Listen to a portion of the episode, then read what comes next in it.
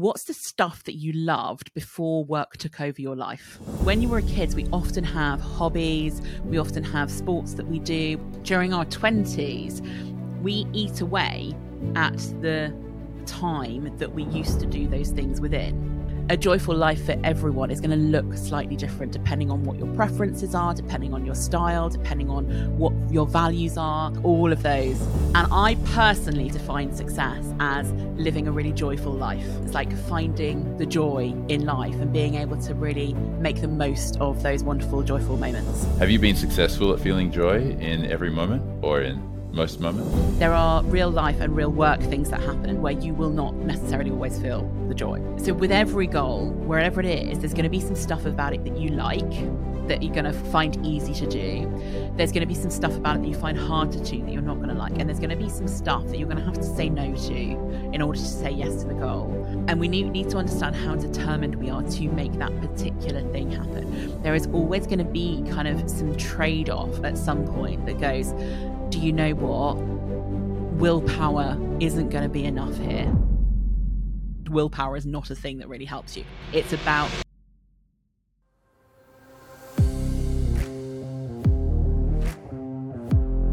Welcome to another episode of Success with Purpose, where we help mentor you into becoming a more successful version of yourself. We do this through giving you access to mentors you typically would never have the opportunity to connect with. We explore their journeys, their experiences, their life changing events, their fields of expertise, and most importantly, their purpose.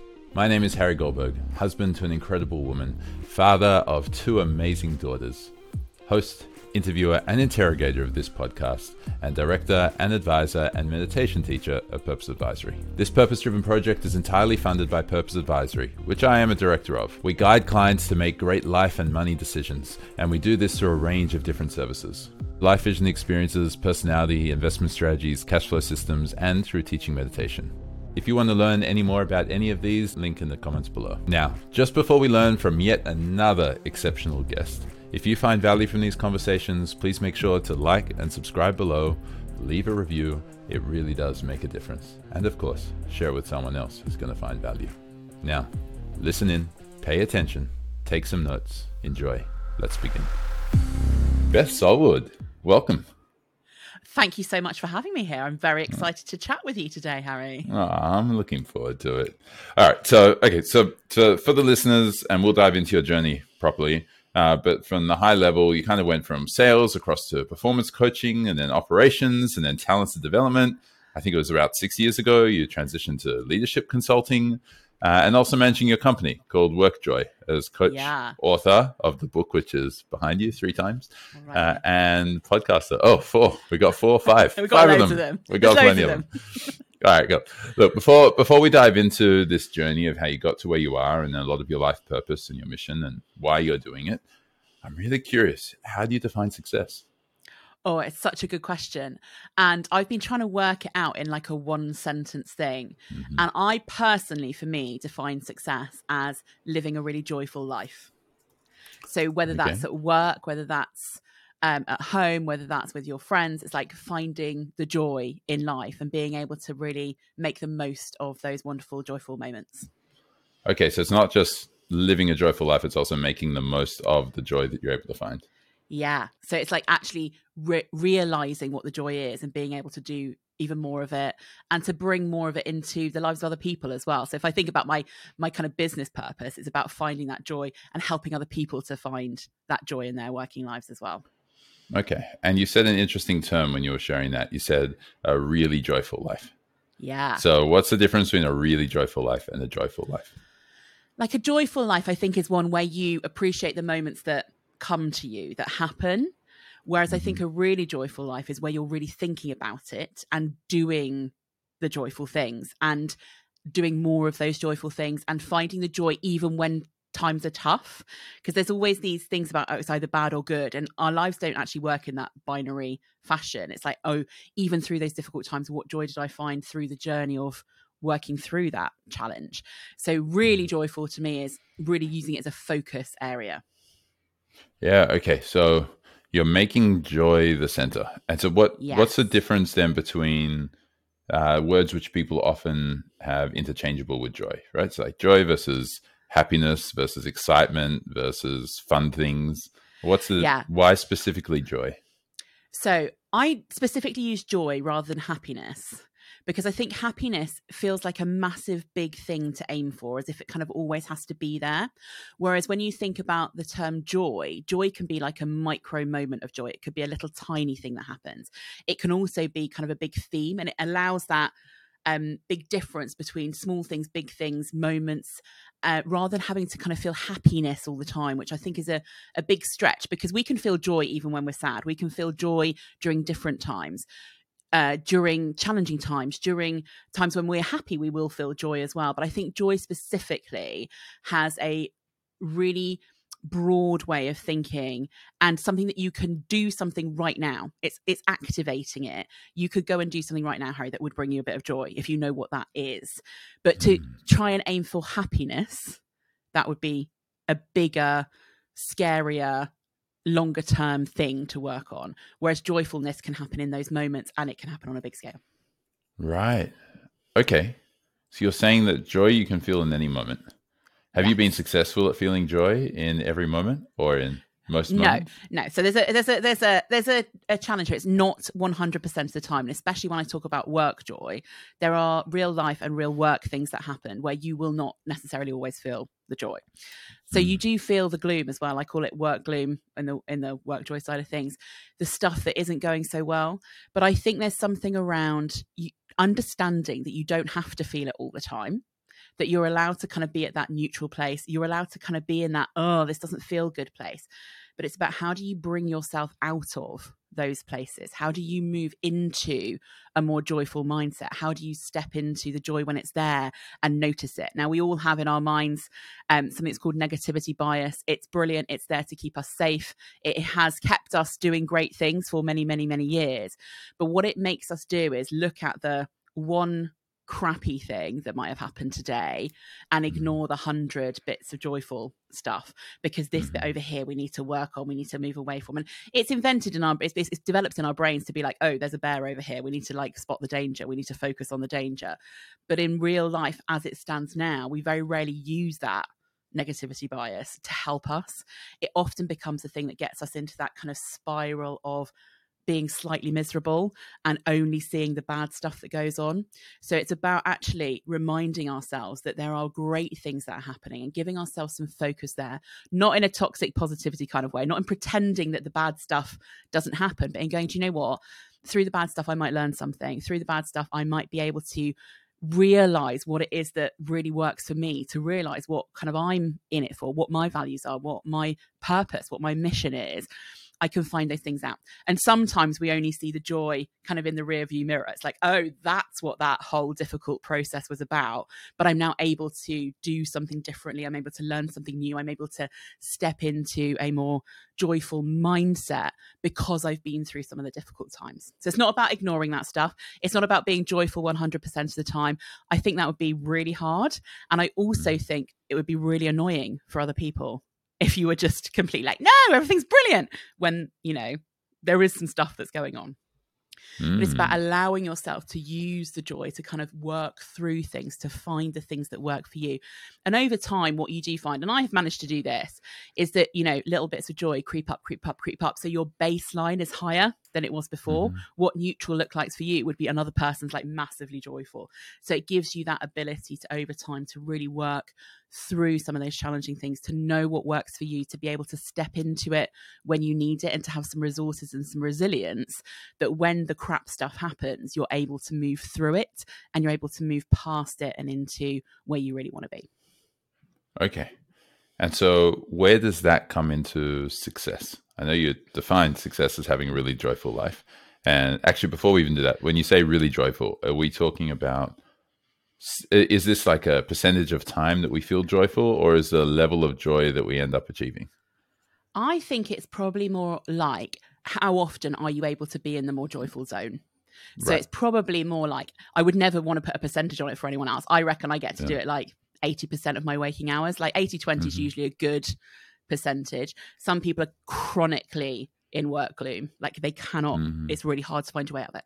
But when we relate it to success, if we look at joy, we look at kind of the joyful mindset and we look at how when we're looking at work we can be successful because there's so many different ways of determining what success is work outside work Of all course. these different things is that it's very difficult to have a really good idea to innovate to kind of disrupt the status quo to find the future if you're not feeling great we often Mm. have our best ideas when we're in the zone of joy, when we are feeling good about our work. You know, that idea of feeling in flow in our work, when we're in collaborative relationships that bring us joy, is often where we kind of spark the ideas and where we're able to come up with better solutions in our working lives. When we're coming at it from a negative perspective, when we're in the kind of gloom filled, we often try and fix the problem rather than find the solution, the long term, the better thing that could happen versus just fixing a problem.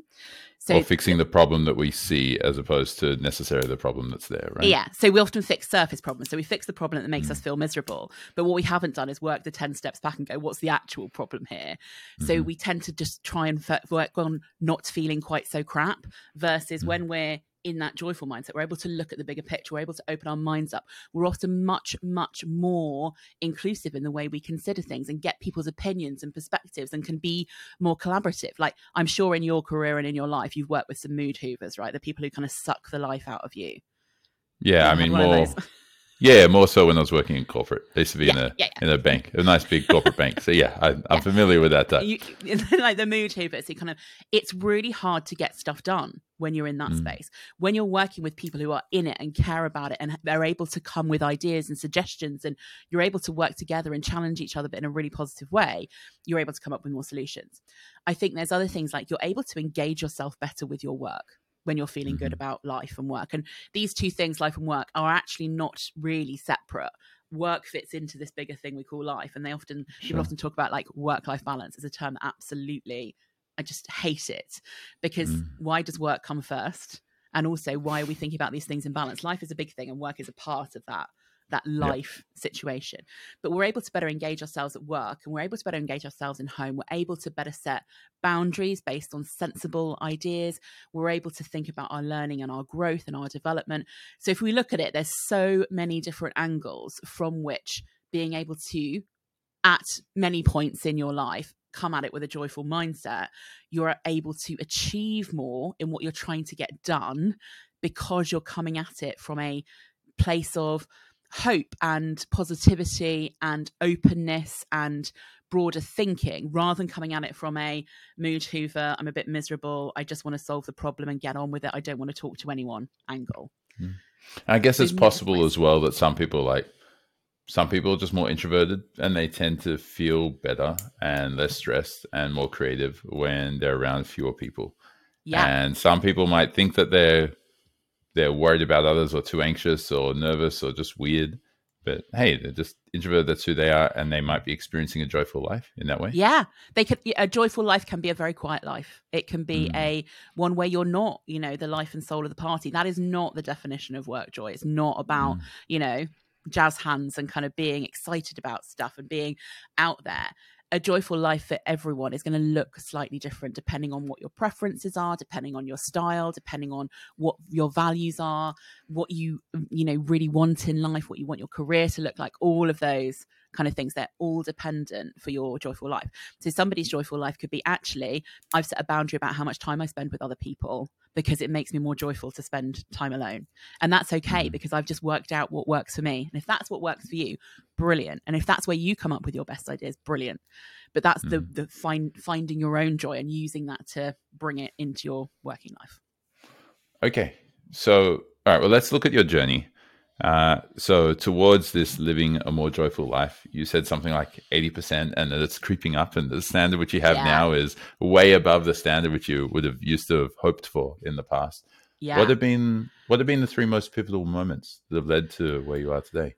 Oh, such good things. And um, it's really interesting because I actually set an intention when I was really quite young around it was around happiness originally. And um, I used to do a lot of drama when I was a teenager, do a lot of acting and that kind of stuff. I loved it.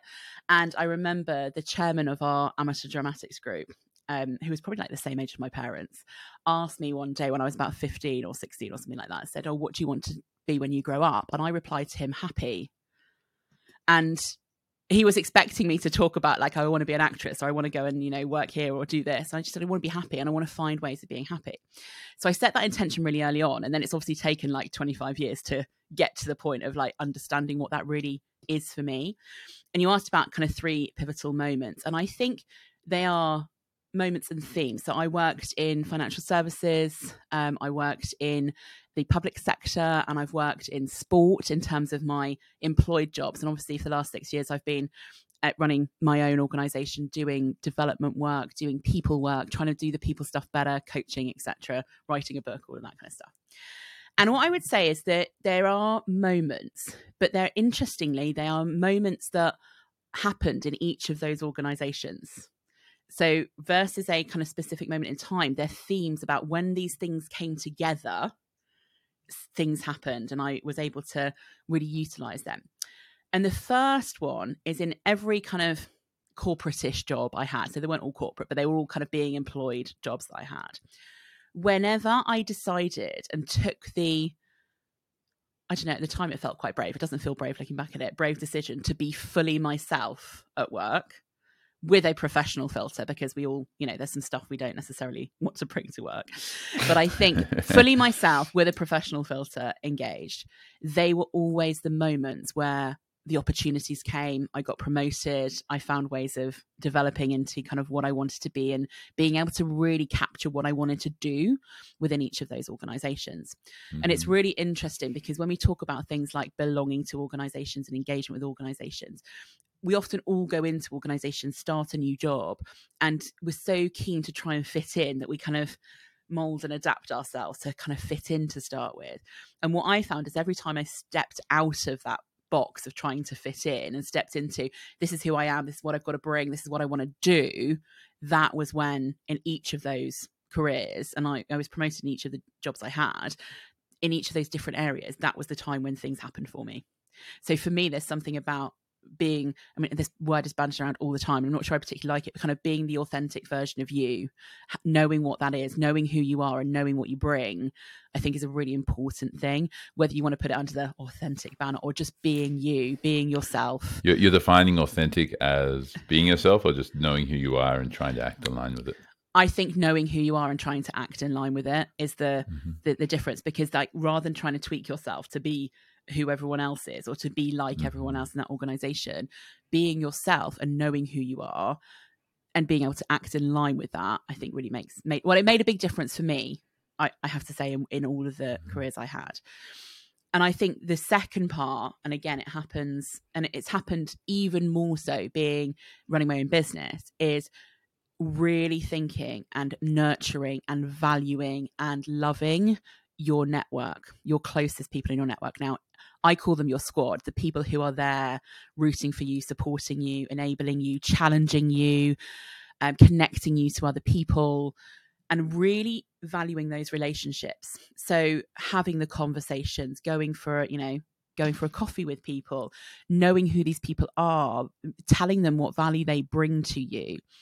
And those people, not just within an organization, although having a network within an organization is really great, but the people who are outside your organization who can challenge you in different ways or bring different perspectives in, able to kind of consider and understand you and who you are and how you fit and what you do. That for me, it has been a mega brilliant thing to do. And I think I started doing it by accident. And then I realized actually there's so much value in this. And I now do it on purpose. So How do you finding, do it on purpose? I do it on purpose by making sure that the people who are in my squad. So I, if in the book there's a chapter on the squad, I have like six different roles that um, mm. I, I suggest people think about having in their squad.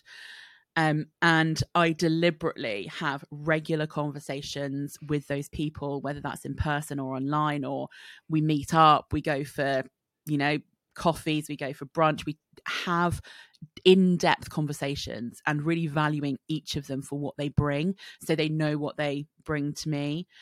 And it's one of those things that can easily get lost in the quagmire of trying to get life and work and like you've got young kids and all that kind of stuff, trying to do life and work and trying to fit this in is hard. But I think for me, I value it just as much as like a conversation with a client and to really put it at the top of my to do list, not on the I haven't done this. And so many people who come to me and need some help with some coaching around work have gone, I've totally lost my network because I've been so mm. kind of looking down and getting the work done and kind of taking off the list. I've forgotten that it's the people that we surround ourselves with, that we have those supporting relationships with that can really enhance what we do and where we get to. So, what are those six roles for you? the six roles. This you're going to test to make sure I know them. So they're the six C's. So I mean, you have you have some books behind you. If you I do have some books behind me. They're, they're in there. I, I don't know. so we have the um comrades. So you know the people if you're you are in the kind of the corporate world or if you're in a team, they're kind of in it with you, next to you. They understand the mm-hmm. context. They know what you're going through. You might kind of beef each other up when you need to go into something challenging. They're kind of really there next to you we have the connectors. And I don't know if you've ever met anyone like this, Harry, but I have a couple in my life. And I think actually quite often I'm the person acting as one of these.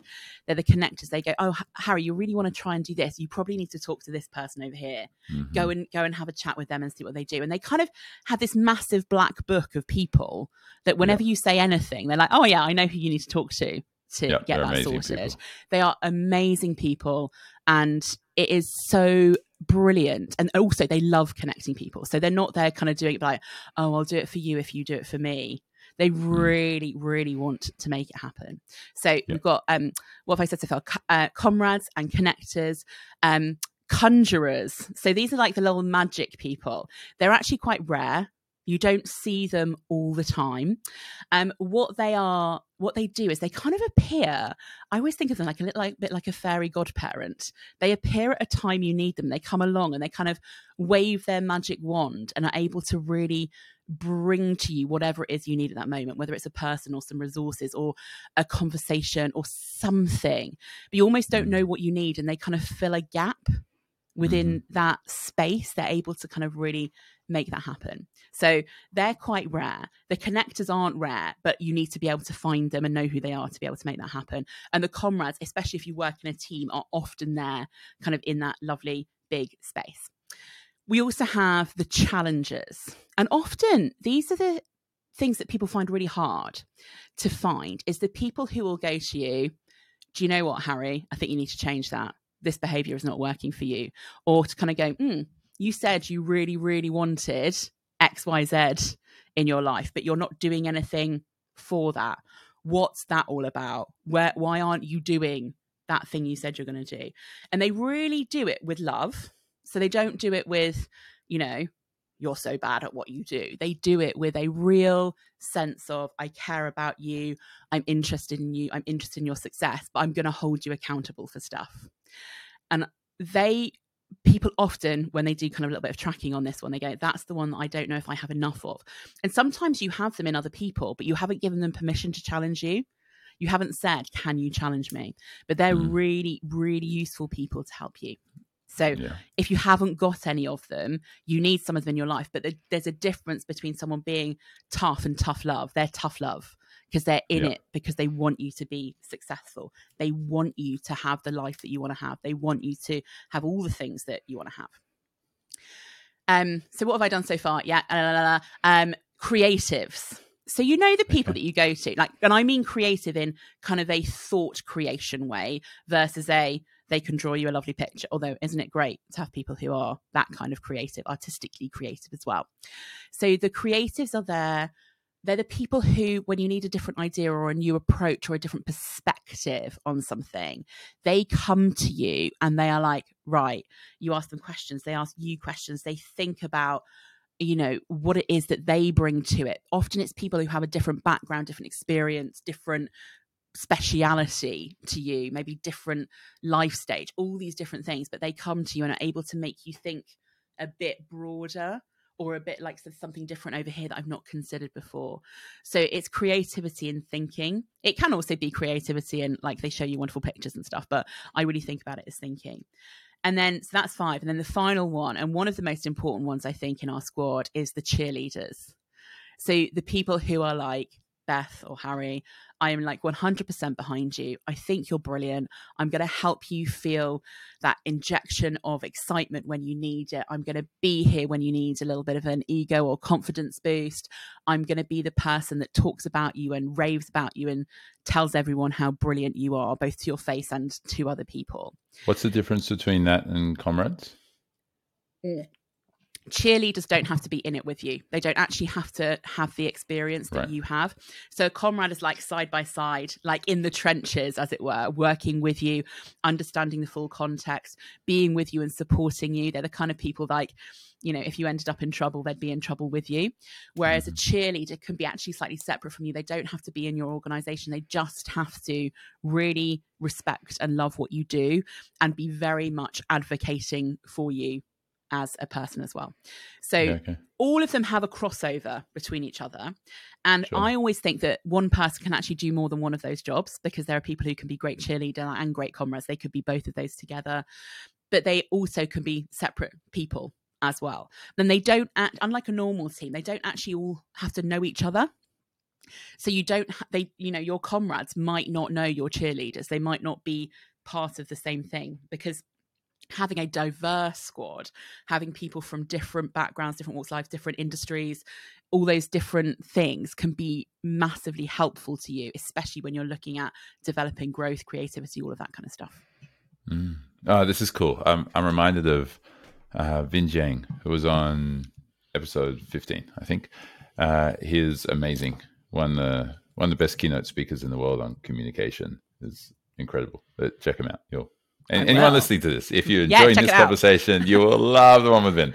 Uh, one of the things that he does when anytime he's trying to create a new keynote, or in the past when he was trying to create a new magic show, he'd get people of very different backgrounds uh, and different fields of expertise, pay them yeah. if he needed to, but get them all into a room together uh, for a few days. He was inspired by the Beatles where they locked themselves in a room for for weeks. Yeah. I think it was until the Beatles came out. Uh, sorry, until Let It Be came out. And it's the first few days you don't really get anything done, but then towards the end it's like, oh, okay, better better make sure that something's actually happening here. And and then like if you've got an artist and you've got an engineer and you've got a lawyer and uh, you've got someone who's been in really high senior leadership roles, and you've got someone who's been much more of an entrepreneur, and they're all in the same room together and they're all working on the same thing together. And there's a culture of challenging each other. It's pretty cool. It's like uh, where but, the magic happens. Yes, where the, where the magic happens. Some very cool magic happens from there. Yeah. Uh, and then I, I was reflecting as you were sharing about these six different roles, and my for myself about two years ago, I didn't have many mentors. I yeah. Um, my business partner introduced the particular concept to me, which I was actually coaching clients through as well, uh, of creating a mentor map and just working out: do you have the support? Like if something's wrong, you can map it out on your on the mentoring map. Basically, you can say, who are your mentors? Peer mentors. So mentors are the ones that you look up to and aspire towards. Peer mentors are the ones you look up to and you're sharing the journey with them. Peers are the individuals where you're going on the journey with them and you can both learn from each other. Peer mentees is they look up to you and you're sharing the journey with them. And mentees, they're just looking up to you and you're helping them out. And you can you can't have any person in multiple of those categories, but you can have the same person across multiple areas of your life. Yes. Say financial or business or health uh, or fitness or spirituality or relationships, any area of your life, right? You can have someone that you really look up to for about relationships, but you're like health. Uh, I don't know, right? yeah, you, like work maybe not so much, you know, right? Right, like my uh, my jujitsu coach when it comes to health and fitness. Man, here's a here's a mentor for me there. That's for sure. Maybe in some ways peer mentor, but mostly mentor. Uh, when it comes to finances, like it, he's a peer, peer mentee. Yeah, because uh, it's small business, all that kind of stuff. And when it comes to spirituality, we don't even talk about it. When it comes to relationships, I mean, he's got a good marriage, but I don't think I'd go to him for relationship advice, right? Yeah. Like I have yeah. a lot of respect for him, but doesn't mean you have to respect in all those areas.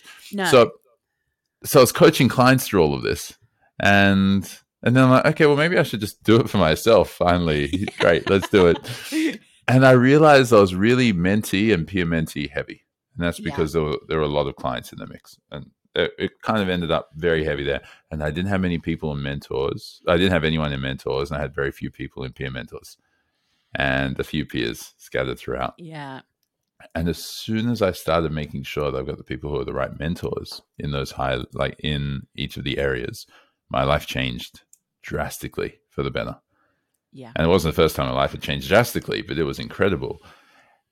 And so when I heard you talking about comrades, connectors, uh, conjurers, challengers, uh, creatives, cheerleaders, like I can name three people in my life who meet, like individually, each of them probably meet almost all six of those Yeah. uh, or at least five out of those six.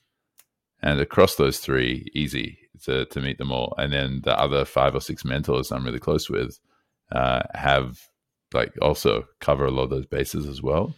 It's amazing. Like, do you do you help people find? Like, do you have any advice for how people can find those types of roles in their life? I think the first thing to do is to map what you already have and whether you're utilizing them really well. And I don't mean this in like using them. I mean it in, hey, Harry, I really think you're a great connector, but I never ask you to connect me with people because I Mhm. think I'm asking too much. But could I? Could I could I get do you know people in this space?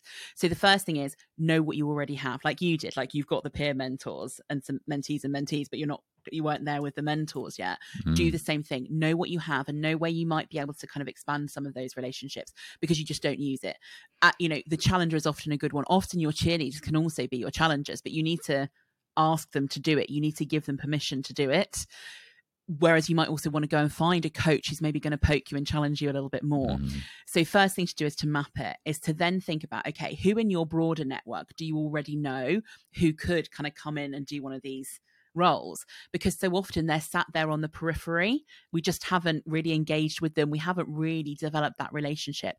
And you might have some of them maybe they are mentors. And you know i'm a massive advocate for mentoring.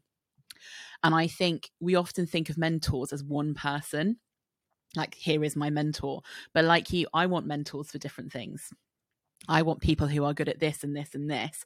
And there is no human being on earth who is good at everything. So we want to find the people who are going to be really good at this kind of stuff to be able to bring them in. So it's about look on your periphery. If you have got some connectors, use your connectors to find out who might be a good person to go and talk to. And also to think about, I think it's really good that what you're saying about like the peer mentees and the mentees. I learn so much from the people who are my peer mentees and my mentees as well. Yeah. It's not a one way relationship when you're in Yeah. mentoring. It's a two way relationship.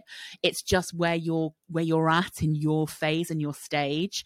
And actually, quite often I go and consult people who are like 10, 15, 20 years younger than me and go, I'm thinking about doing this, but tell me all the reasons I shouldn't do it that way. Tell me what I should be doing and kind of really use that diversity of thought that you get if you go from mentor all the way through the process to mentees. And if you go across these squads, you know, these six C's that I suggest here, you could actually, here's an interesting one we could go down. We could, cre- there could be a matrix about Mhm. which role they sit in across on the six C's and where they are in terms of a mentoring relationship and see where you can fill in those holes. Yeah, beautiful. Yeah, I like That that. would be fun. That, that'd be, I and, might do and then that. and then for each of the areas in life as well, right? Yes. Oh, yeah. each of the it's going to become a very complex matrix. But yeah, each of the areas, or you know, each areas of life, or the areas of life where you're wanting to make a change, to transition, to grow, to learn. So trying to do everything all in one go is probably one of the things I say as a route to not being successful. Knowing where you want to spend, if you want to change your finances or relationships or your working life, fit, focus on the ones that you either want to, you're really good at, and you want to supercharge because like strengths based like what am i already good at that i could be even better at and also what's something i want to change fix work on as well and work on less but go deeper in the less that you're working on to then help parachute you to your next thing. There's always the opportunity to do it next and sometimes with development and with learning and with growth and success we try and do everything all at once and that is a surefire way to not be successful. What's what's brought you more joy, working on your strengths or working on your areas to improve? working on my strengths. Yeah, always. Always brought always brought you more joy, or is that Always. always brought you more short term joy? no long-term joy as well so i'm Okay. a big believer and i think because of the I, i'm i'm always working on my not so good things as well. But there are some areas for improvement where I have gone, I, you know, in the kind of knowing myself well, knowing what my strengths are, knowing what I'm good at, etc. There are, I, I probably put things into three categories like your strengths, the things that you're okay at, but could be better at, and the things that you're not good at that with the greatest will in the world you're probably never going to get there because either it's not in your wheelhouse or it's totally outside of where you want to spend your time. So for me, if it's in that third category, I'm always looking at how could I outsource that to somebody who's really good at it and take it off my list of things to do. In the middle category, I'm always like, how do I get 1% better at this every time I do it? How do I engage with it more? How do I learn to love some of that stuff? I mean, I, I run my own business and I have done for a number of years now. And there are some things that I I find really hard, but actually I quite enjoy doing because there's something about the struggle that really helps you kind of, you know, feel good when you've done it. But for me, whenever I take a strength and decide to develop it and decide to work on it and supercharge it, when you do that, for me, that is where I get the most joy from. And I also get a lot of joy from outsourcing things to people who are brilliant at the thing I am rubbish at and just seeing them in their kind of zone of genius, being able to be in flow and doing it wonderfully and doing it without the pain that it would cause me to go through mm. it. Or are able to move through the pain, like David. Yeah. Yeah. Right. Yeah, like like move through the pain is fine. If if it's something that I need to be able to do to be in my work and doing it really well and it has to be me that does it i will always find a way to work through it and i usually manage to find a way to do it i always think a bit like a bit like mary poppins like in every job that must be done there is an element of fun you ever heard that mm-hmm. song, Mary yeah. Poppins? Um, yeah. You know, it's an old one, but a good one. Is that you, if you really look at it, in some things there is usually some joy to be found. Not mm. always, but there's usually something to be found if you really think about it. And if you don't go into it with that, oh, I'm going to hate this attitude, mm-hmm. you go into it with a, do you know what? I'm going to be really proud of myself when I finish this thing because I find it really hard to do. Or I'm going to feel really good when I've learned how to do that because it's another skill added to my list. So it's kind of thinking about what is the outcome as well as what is the process. Are there any areas in your life right now where you can very clearly identify like those are the areas I'm just I'm just always going to struggle in. Just leave that one away. yeah, so there's a reason why I don't manage my own diary. That I have a um, assistant, executive assistant who manages my diary. Is I find it, I can do it, and I know I can do it because I did it for a number of years. But I have lots of different clients all over the place, from organizations to individuals trying to get stuff done, trying to book appointments, etc. And I find the holding of time to then like work, like you might be holding three different things to then have to change to then confirm. My brain basically goes ah whenever that stuff mm-hmm. is happening. Whereas when you know, I, I made a decision a couple of years ago to outsource it to a professional executive assistant. And I, I said to them after the first year, when we were kind of doing a little bit of a review, I said, You have taken 50% of the stress of my life away. amazing, right? It's, amazing. And I think we should all remember that we are never going to be good at everything, but somebody is good at, at something. So it's about finding those right people. And obviously, in my world, that's my decision to make, and I can outsource it. But if you're a leader, think about what are you delegating to people? Who are you getting involved in what you're doing to try and make stuff happen? And it's there's some interesting research actually, and I I don't often talk about this kind of stuff because it does involve money and i'm like actually we we don't need to have loads of money to find joy in our lives but there is mm. research between the people who decide to outsource things to save their time they are happier than the people who can't do that Okay, so it's not about how much money you have; it's how effectively you actually use the money. Yeah, all, all the resources you, what are you, using you have, it right? for? Yeah, all, using yeah. all the resources. So it's not just money; it's like who have you got around you. We so often find that. I mean, you might find this in your work that leaders don't delegate stuff; they keep control mm-hmm. and kind of try and hold on to stuff. Actually, yeah. the more you move stuff on, the more you help other people develop. So I have a golden rule mm-hmm. for um, delegating, which is delegate to develop, not to offload. So how are you going to develop the people in your team by delegating? But that allows you to have more space and time to think, to do, to focus on the stuff that really matters in mm. your role by kind of thinking about what other people do. Some people come to me for coaching, and actually, what we discover is it's not really the work stuff that's um, a challenge, it's the home stuff. And there hasn't been a kind of who's doing what at home. There seems to be mm-hmm. kind of some imbalance in how that's working, that it's kind of overwhelming. And it's about working out that kind of thing. So is it like yeah. actually the answer is to get a cleaner and your working life will be better? I know somebody who that mm. was the answer. They got a cleaner at home and suddenly everything else felt so much easier that everything else mm-hmm. kind of fell into place. Small things making a big difference. Yeah, okay. And what about the things which only you can do? The things which you can't really outsource? Yeah. Do them and do them brilliantly. Okay. And make sure that what you're doing is stuff that you really enjoy doing. Oh, as in as in like when you might not enjoy doing it. Like for myself i there, there was a time where i really didn't enjoy exercise for example. Mm-hmm. really didn't enjoy doing it. Like, oh, again like if it was exercise which i didn't really like especially when it was running before i learned proper technique and learned how to properly manage it. Like and then i was having injuries and stuff and i'm like oh, uh, oh. whatever. Go go and learn how to do it properly or find a sport which you really love and that kind of thing and try and align it as best as you can yeah. But it's just not natural for me to go, yeah, I'm gonna I'm gonna go through some physical pain today. It's there are some people where that's like kind of easy for them, right? Like yeah. it's just part of their DNA. And for so, for many of us it's not, right? I'm a great believer in experimentation and to try things out. And I think there's a part of many of us, I don't know if it's the same for you, where we were taught if we start something, we have to finish it. I don't know if you were mm. ever taught this. So if you started a new sport, you had to do like the whole term. You couldn't like go, I actually don't like this. But do you know what? As grown ups, we don't have to. We can try stuff out and we don't have to keep going with it. So for me, experimentation would be in that situation. It's like, okay, actually, what sports might work for me? I don't want to do physical pain. Like physical pain is not really where I want to spend my time.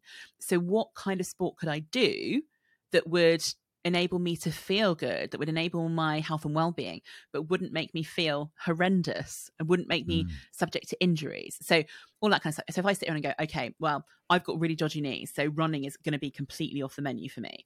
So what else do I do? I've recently, after 20 years not doing it, retaken up doing ballet. And mm it's Great. like some and i think this is a really good experiment actually to do and it's a personal one that i've done recently and i i'm going to advocate for even more than i did before having actually done it is what's the stuff that you loved before work took over your life mm. so when you were kids we often have hobbies we often have sports that we do we often do different things and what i have found is that during our 20s as kind of work becomes more prevalent then during our 30s as things like families etc take over we eat away at the time that we used to do those things within. So I recently did retake up ballet. I do it once a week. It's an hour a week. It's not a massive time commitment but the joy felt in doing it and remembering all these things that I did learn 20 years ago and I actually was mm. all right at. My body as a 40 year old doesn't work as well as it did when it was 18. I'm going to say that. Doesn't quite, it's not quite as good. But what it does for my brain and like the brain body connection and feeling really into something and because I have to really concentrate, it's really mindful. For me, that's worked really well. So whether that is you know something that you used to do whether it's actually taking a hobby you used to do and doing it in a different way. So i know a lot of people who've got back into craft and things like that you know that uses their creative streak that they've forgotten mm-hmm. about. Whatever so go back and have a little think. What is something you did when you're a kid or a teenager that brought you loads of joy that you haven't done? Go and try it again and see if that works for you. And it might not. I've done lots of experiments and the ballet one is one that has stuck. Not all of them have um, but I think trying that th- those things again and seeing if they're great is a really easy, natural way back into something. Or mm-hmm. and then if it's not that right, so what's the adjacent thing? So maybe it's not ballet, maybe it's just doing some dancing, maybe it's just dancing around your kitchen, maybe it's something in that mm-hmm. zone or maybe it's something completely different maybe it's a, a different kind of sport or maybe it's a skill or a hobby or maybe it's something new that you've always been interested in i've had a bit of a year over the last year of experimenting with just tr- learning stuff that's different that's something to kind of take your brain away from the everyday world of work and i've done things like a pottery class and a cooking class and a jewelry making class And mm. none of those things are going to be like long term. I'm going to do this. Well, I cook my always oh, because you have to cook to be able to eat. But you know, I'm not going to be able to cook to that kind of level we did in. You don't have to. You can outsource it, right? You know, we're not going to do that every day. If I, I think with those things that humans love to learn like it's part it's, it's inbuilt in our brains we love learning stuff but we so often focus our learning on my job and my career etc that sometimes learning when there is no desired outcome when it's just about going through that process and I think you'll find if you go to some of those classes like I did, they're designed for success. So you end up mm. with being successful and it makes you feel really, really good. And it reminds you of all the stuff that exists outside of the world of work that you can go and learn mm. and do and just kind of really get your mind into. What about the aspect of delayed gratification? All right, there yeah. are plenty of studies which have shown the uh, the influence or the power that one can have in their life through the act of delayed gratification as well, right? But yeah. earlier on, you mentioned that the joy from short term things are always the most impactful in terms of how much joy you experience long term.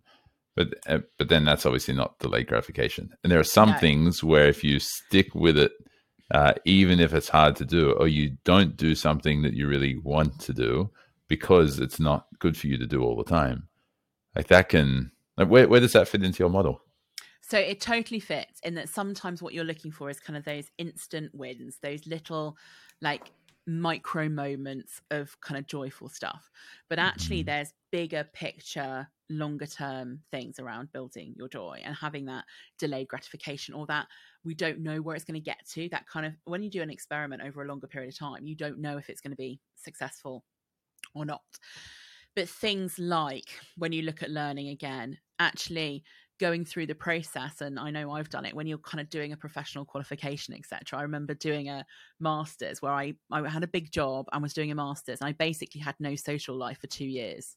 Like it was like i'm just working and going to university working and going to mm-hmm. university. And that's a, a two year commitment and i think when you're going into those big commitments if it is a longer term thing for example in the learning space and often people are doing that you know trying to make these things happen to try and get you know a step in a career or to change a career or whatever it is they're trying to do is to remember the reason why you did it the reason why you started it and what it's going to hopefully help you get at the end of it and all of that hard work usually pays off. So hard work equals outcome. And one thing I always say about work joy is it's not about just finding those micro moments. It's about really understanding yourself, your values, what you want to do, your purpose, and your purpose doesn't have to be like a big massive purpose. It could be a smaller purpose that you're just working towards having a good life with your family or whatever it is that works for you. But being able to align those things doesn't happen overnight. Mm. yeah. working on a career it doesn't happen. And i think work joy isn't something you either have or you haven't. It's something that you really cultivate it's something that you have to pay attention to over a long period of time because as your life changes, as your work changes, as things more, something you found really joyful a year ago, you may not find joyful anymore. These things mm. change. You might love your work and then something changes at work. You no longer have a comrade or your boss is no longer the person they were before. And suddenly you have to realign and reconsider and really work on it. So Mm. Creating joy in your life is a cultivation, it's an ongoing quest. It's not a I've done the work and I'm done thing because you have to keep working with life and kind of all the changing bits of life as well. So I think for me, it is small things make a difference because they make you remember, they make you notice, they make you feel good, and it makes you kind of want to go on board. But you also need to do the kind of inner work of actually understanding myself and what I want and what my values are and what's important to me. The work of then aligning those things. And then there's a consistent kind of realigning, realigning, adjusting as life goes on. Mm. Yeah. And I guess if you got the right people around you. Yeah. I mean, there was yeah. Sometimes you don't even need those people around you necessarily. Like the, in my personal journey, this was probably, I'm trying to remember how many years ago, maybe almost, uh, almost 10 years ago eight years ago. Yeah, ten years ago. It seems like a long time now. Um, I I suddenly found myself at uh, like I'd been working in corporate for a few years. I've been I focused a lot of effort towards being successful in career. I kind of obviously I'd stopped cycling to to uni or to wherever I was going. I was uh, but my habits, my eating habits, and the like hadn't changed all that much. And I found myself just uh, out of surprise more than anything else. I saw myself lifting up and carrying one of my nephews who was just young at the time. It's, it's big now. It's almost yeah, it's tall now. But um, kind of like throwing him up, and I realized, man, those those board shorts like way too short on you. Holy moly! Like what is going on? I weighed myself. I'm like 99.8 kilos. Like this isn't what I'm supposed to be. Like I'm in, for for those who are listening. I'm 187 centimeters or six foot one uh, or six foot two, whatever it is. Uh, and I don't know how many how many stone uh, 99.8 kilos is. I couldn't uh, work but, that in my head. no, fair enough. Uh, but it's a lot either way. Um, and forget, and it was in that moment I decided I'm, even though it's easier to keep eating crap food and not doing exercise, that's not where I want to be long term. So I'm going to cut out the the schnitzel sandwiches, and I'm going to shift to salads, yeah. and or more salads, or just fewer carbs in general, and the no sugars, and there's no need for alcohol either, really. And at the same time, I got to start doing some cardio. At the time, it was a bit of running, and then swimming, and then uh, boxing. And if anyone wants to try cardio, do boxing. And I'm not talking about like the oh. boxercise where you go, this is fun, but like the one where if you drop your hands you're going to get punched in the face. Right, that's like motivating. A proper, like a proper, a proper yeah. fight gym. Tra- train with seriously though, like train with people who are training for proper fights. Yeah, like that. Like if you're learning with people who are training for proper fights and you're sparring with them as well, then then you're going to be held to a higher standard. Yeah. And all of those things, I think that over the next year and a half to two years, very sustainably, very gradually, uh, drop down by what 22 kilos, and transform my body and put on a lot of muscle at the same time. And it was just, it was very, very different, right? It was a significantly different experience. It was gradual and it happened in the right way. And yes, most of the time I enjoyed the journey. I did a whole bunch of different sports throughout it. And I tried a whole bunch of different diets throughout it as well and kind of landed on plant based, which I have been for about six, six and a half years now. And there's like there are a lot of things that you're able to do. I like what you're saying about creativity. At the end of the day, you got to do the things that you don't necessarily enjoy doing because you know that's going to get you the results later on because you realize in yourself, like, oh, that's not how I want to be right now. And I'm curious what what your model and your personal experience speaks to this as well in various areas. Yeah, so I think that's the it's about like what's your ultimate goal? What are you trying to get to? And the mm. idea that you don't need to get there immediately but that you're going to have to sacrifice something that you enjoy right now to get to a mm. goal that you would enjoy even more. So, one of the things I talk about in the book when it comes to goals is around actually, before you set any goals, do some real work on them. Actually, really think about what it is you want, why you want them, um, where is the passion behind it, what's the reality of your situation? What are the outcomes you're actually looking for? What are the opportunities you have to be able to make that happen? How excited are you about it? Are you determined to make it happen? Because quite often we set goals and there's the kind of like the new year's resolution type goals mm-hmm. we all mm-hmm. set you know like i'm gonna ride my bike to work every day or i'm going to do this or i'm going to do that that we haven't actually really thought about. And and then you go oh okay well that's actually not possible and it's not going to work and I, I, you know i've got all these excuses for it mm. and so often it's because we're setting a goal that we don't really 100% believe in we're not really behind it and we're not prepared to make the sacrifices we have to make to make that happen so with every goal wherever it is there's going to be some stuff about it that you like that you're going to find easy to do.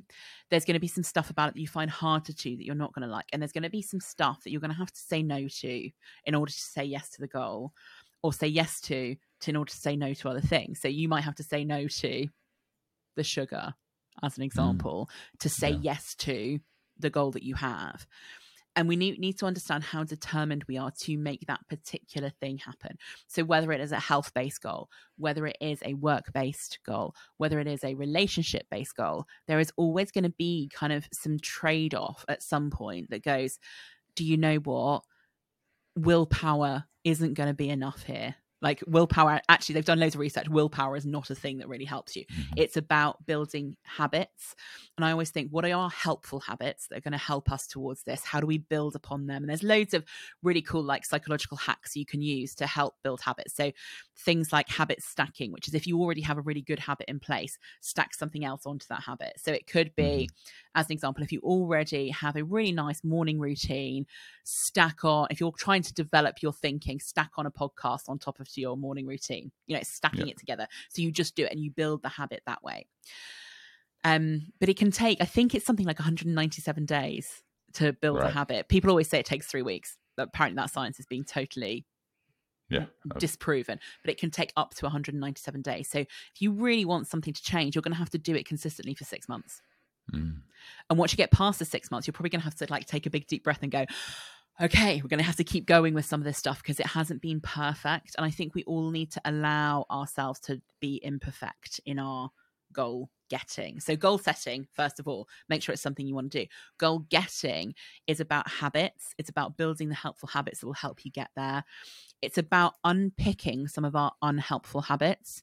So, as an example, if the you know, if you are more likely in your example, if you're likely more like to sit and eat a like massive bowl of ice cream when you're watching telly late at night, you might need to stop watching telly late at night to do Mm. that. Because what's the behavior that links the habit? If you want to try and break a habit, you've got to change the behavior, not the habit. So it's like, Mm. okay, if that's what's doing that, what do I do instead? So do instead, do I go for a walk around the block? Because I'm not going to eat ice cream when I go for a walk around the block. Whatever it is, it's replacing it with something that's a more healthy habit. So healthy habits, unhelpful habits, where are they going to take you to? And then allowing yourself that if you did have a bad day, because we are all human beings, and at some point we have all found ourselves sat on the sofa eating some ice cream and doing some stuff that we think, why did I even do that afterwards? I have a great friend psychologist who calls it a snacksident, where you suddenly like eaten so many snacks you don't know what you're doing, but it's because mm-hmm. you just got into that zone. Is rather than going, oh, I knew I was rubbish. I knew I'd never be able to do it in a really self defeatist way. You go, I had a bad day and tomorrow I'll be better. Tomorrow I'm going to Mm. get back on it. So I think there's something there about habits and behaviors and understanding what drives both of our helpful habits and really working on maximizing them and then really unpicking some of our unhelpful habits.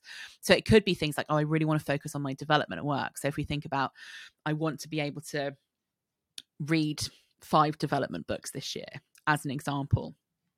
But you have no habit around reading. You're going to have to find a time and a place to read. So, if you are like if you work in London and you're on the tube, is that where you read your book? Do you have it downloaded, ready to go, so it's nice and easy to do it?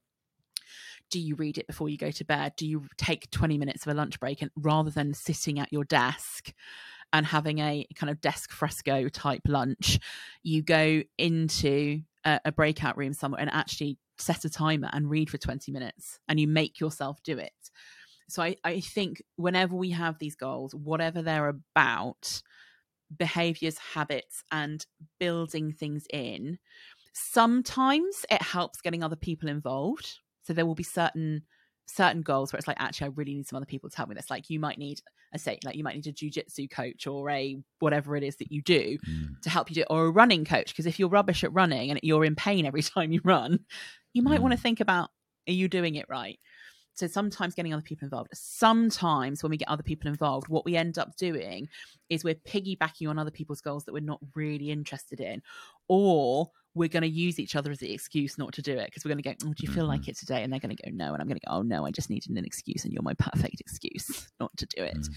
So Yeah. be careful about who you choose to go after your goals with. Yeah. Uh, Have there been times in your life, for you personally, where you've tried to, like, there's a reward which you've really won as a long term reward, and you know it's going to take sacrifice almost every day in order to get there, and you still haven't been able to do it, and it's still a struggle? Oh yeah. Oh yeah, yeah, yeah. Yeah. Because like I'm a human being, we don't always have success in every area of our life. Um, mine would probably be like without fail, I will always walk the dog. So I always get a walk in. There's no there's no Mhm. reason why I would never or I wouldn't walk the dog because there's a reason for doing it. But I also set myself a goal of kind of doing a like an indoor bike ride or, you know, some kind of exercise class in the morning. And that does not always happen. hmm Yeah. and th- so that is one thing I definitely n- not done that. Um, you know, other things that you have to think about kind of the seasons as well of your life and your business. So I always want to do loads of CPD because I'm a massive, massive learner. I love it. It brings me lots of joy. It helps me on business, loads of things I want to do. And I've got a list of like five big CPD things I want to do. But last year, while I was writing my book, I literally had no brain space to add anything more in. So I had to accept, and I hated it, but I had to accept that my definition of success each year of doing however many bits of CPD wasn't happening last year because there was no way it could happen. So now it's like this year's priority. So sometimes we have to move our goals. We have to say, not yet. And so, sometimes we, we're going to spend our lives experimenting with some of them and seeing where we get to. So yes, definitely, there's been lots of things that I, you know, haven't done. I wanted to learn the guitar, and I bought a guitar, and I haven't learned to play the guitar hasn't happened. You know, there so there are things that we do that we is that just because being able to is that just because being able to play the guitar just isn't as important as other goals that you have? Yes. And also then I realized that I you know, I did a degree in music, so I, I I get music, right? I can play the piano, I can sing, I can play the clarinet, not very well, but I can do it.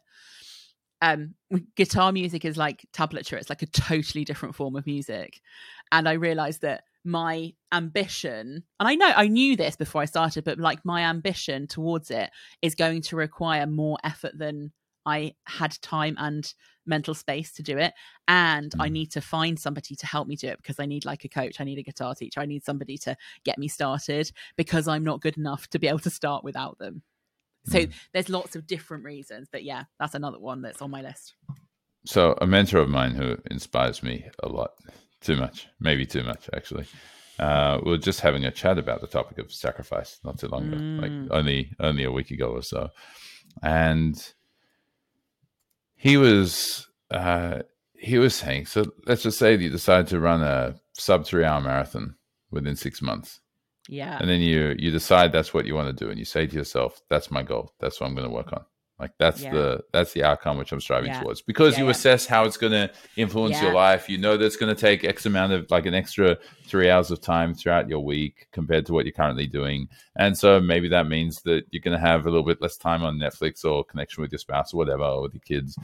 But then, hey, as a, and you know, it's going to be sorry, you're going to be more focused on your um, on your on your overall health or your diet and what you're eating and at the same time you probably need to pay some money to get someone to be like to be coaching you with it and maybe that's going to cost you in terms of what happens in the business but at the same time if your health improves then it's probably going to improve how much energy you have with your kids and uh, how much focus you have at work and you might have new connections as a result of it and your physique might be better relationship with your spouse could improve from yeah. that as well and like all of all of that kind of stuff right and so it like takes all of these different factors into play and it's like, so let's say you get started, and then a month in, you realize this is going to be really hard, so much harder than what I than what I expected. Like it's going to be, it's going to be ten times harder than what I expected it was going to be. Let's just say it's gonna it's gonna feel like yes, the rewards are going to be uh, like the benefits are going to be greater than the than the cost, but but when you start, but then you realize the utility, the net utility you actually receive from it is going to be negative and you're like, oh no, okay, I'm one month. In. You know what? I'm just going to go and do something else. Well, his approach is doesn't matter if it's ten times harder, twenty times harder, thirty times harder. I've said I'm going to do it. I'm going to make it happen. And he has the results which show for it, right? He's yeah. exceptional engineer. He runs an incredible business. He has a huge team. He has improved his finances considerably. He's very creative. He's done a lot of things. He's, he's changed his whole body physique from uh, powerlifting to running, like, like to ultra running, ultra marathon running, and like he's done all of that, and he's he's only done all of that because, and this is a weakness for me. So anyone who's listening to this is going, "Wow, Harry's so amazing!" This is like, no, no, that's that's not me yet. I'm right? talking about someone I'm, else. I've got I've got a challenger and conjurer and all all six in in my in my court for that is a cheerleader as well. Um, but and so that's still a work in progress. But like from like the reason he's achieved that success in that area of his life, or that achievement at least, but also fulfillment which he gets from it, is because he goes, "I've said I'm going to do it, and that word, my word, is my bond, including to myself." So my word to myself is my bond. Mm-hmm. And then even if it's 30 times harder than what I expected, I've already given my word. And I value that more than almost anything else. And so he still commits to it. And that's why he gets incredible results. And I've seen that with so many people on this podcast, but Yeah. also just other people I've connected with and people who I've spoken to who aren't ready to come on the podcast yet. Like there are just so many people I've seen that happen with. yeah. And it's like, oh, well, I mean, like Elon Musk could quit everything right now, right? Like Elon Musk could, in theory, quit everything, sell off all his shares, whatever, discreetly, so that people don't, so it doesn't crash the share price until after it's out. Um, and he could, he could exit it all and be like, yeah, cool, I've done, I've done my thing, I'm done. But he's made such a big commitment to changing the world that he's like, no, I'm just going to keep going all in. I'm going to leave nothing, nothing on the, nothing on the table. It's all in. yeah. It's, it's all gone. It's so interesting. And I I probably feel like both attached and unattached to that perspective. So in some ways, like I am a very determined person. And if I want to make something happen, I will make it happen. Like I, I've always been like that. Um and on the other side of it, I think we all have to have a understanding of what the cost is of that determination. And this is the third perspective is where does that cost fit in with the values and who you want to be? So if it's if it is 50 times harder than you thought it was going to be and you think you can do it and you can make it happen, brilliant. If one of your values is about time with your family and that means 50% less time with your family, is the sacrifice of the time with your family in line with your values and who you want to be? Hmm. So Yeah. for me, it's not it's not a binary. I'm going to do it because I've said I'm going to do it.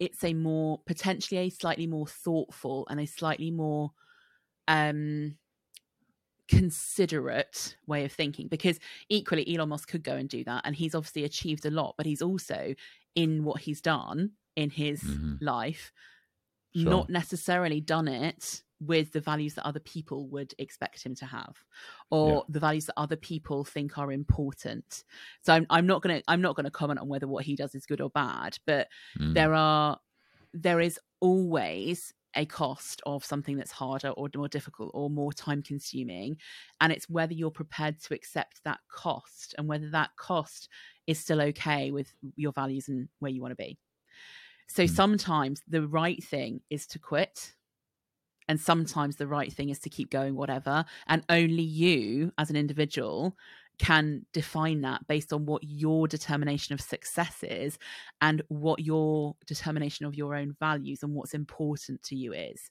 Because going at something because you said it's going to be a goal that you want to achieve and going full pelt at it brilliant might achieve you the outcome you were looking for but what casualties lie in the wake of that determination Sure. And then I guess to try and balance that with what casualties lie in the wake of deciding to quit as well. exactly So, and so in that, like in that context, then saying, well, how does someone make that choice? Like when quitting is pretty easy and you can justify it. You can justify it easily, right? It's like, Yeah. well, I thought Oh, it was yeah. going to take me an extra three hours a week. It's actually going to be six hours a week. And I thought that I was going to feel really great after every run. I'm actually not going to feel that great after every run. So I think I'm going to pull right back from it. Like, you know, maybe I shouldn't, maybe I shouldn't commit to it. Um, uh, like maybe, you know, maybe it, it was, I was just wrong with doing that. So I'll just quit and quit, quit, quit, quit, Yeah. quit, and quit, which is probably how most people live their lives, right? Yeah. So I think the difference here is about stopping thinking that everything is binary. So it's either joy or gloom, or it's quitting or keeping going. What Mm. about if we adjust our sails? Okay. So what about if rather than saying I'm going to run every day, we say, do you know what? I'm currently at I was at zero. I try to do seven days a week. Seven days a week is sacrificing a lot of time with my family and things that are important to me and relationships, etc. What if I did it four times a week? Because four times a week is still better than zero times a week, which is what Mm. I was doing before. And we tend to kind of go to the extremes. So we go, I'm either doing all of it or doing none of it. What about if we did some of it?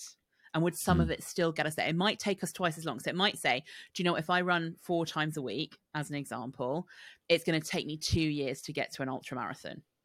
Mm. right? It's going to take me that long rather than a year, but I'm still going to get there and I'm not going to completely sacrifice all the other things that are important to me while I'm doing it. So sometimes we need to adjust what the goal is, sometimes we need to adjust what the habit is, sometimes we need to adjust what the outcome is. But I think rather than kind of going all or nothing, we need to think about what's the excuse, what's the genuine reason, what's really important, how do we do this, and adjust. So rather than all in or all out, we find the middle ground of some of these things. And yes, Mm. we might not get there as quickly. We might not seem as determined. We might have to kind of put off our marathon place. We might have to decide that we're not going to get that postgraduate qualification until two years' time rather than one year's time. But what we're doing by doing that is allowing ourselves the space in our lives to do most of the things we want to do rather than one kind of single focus because lives aren't made up of single focus things.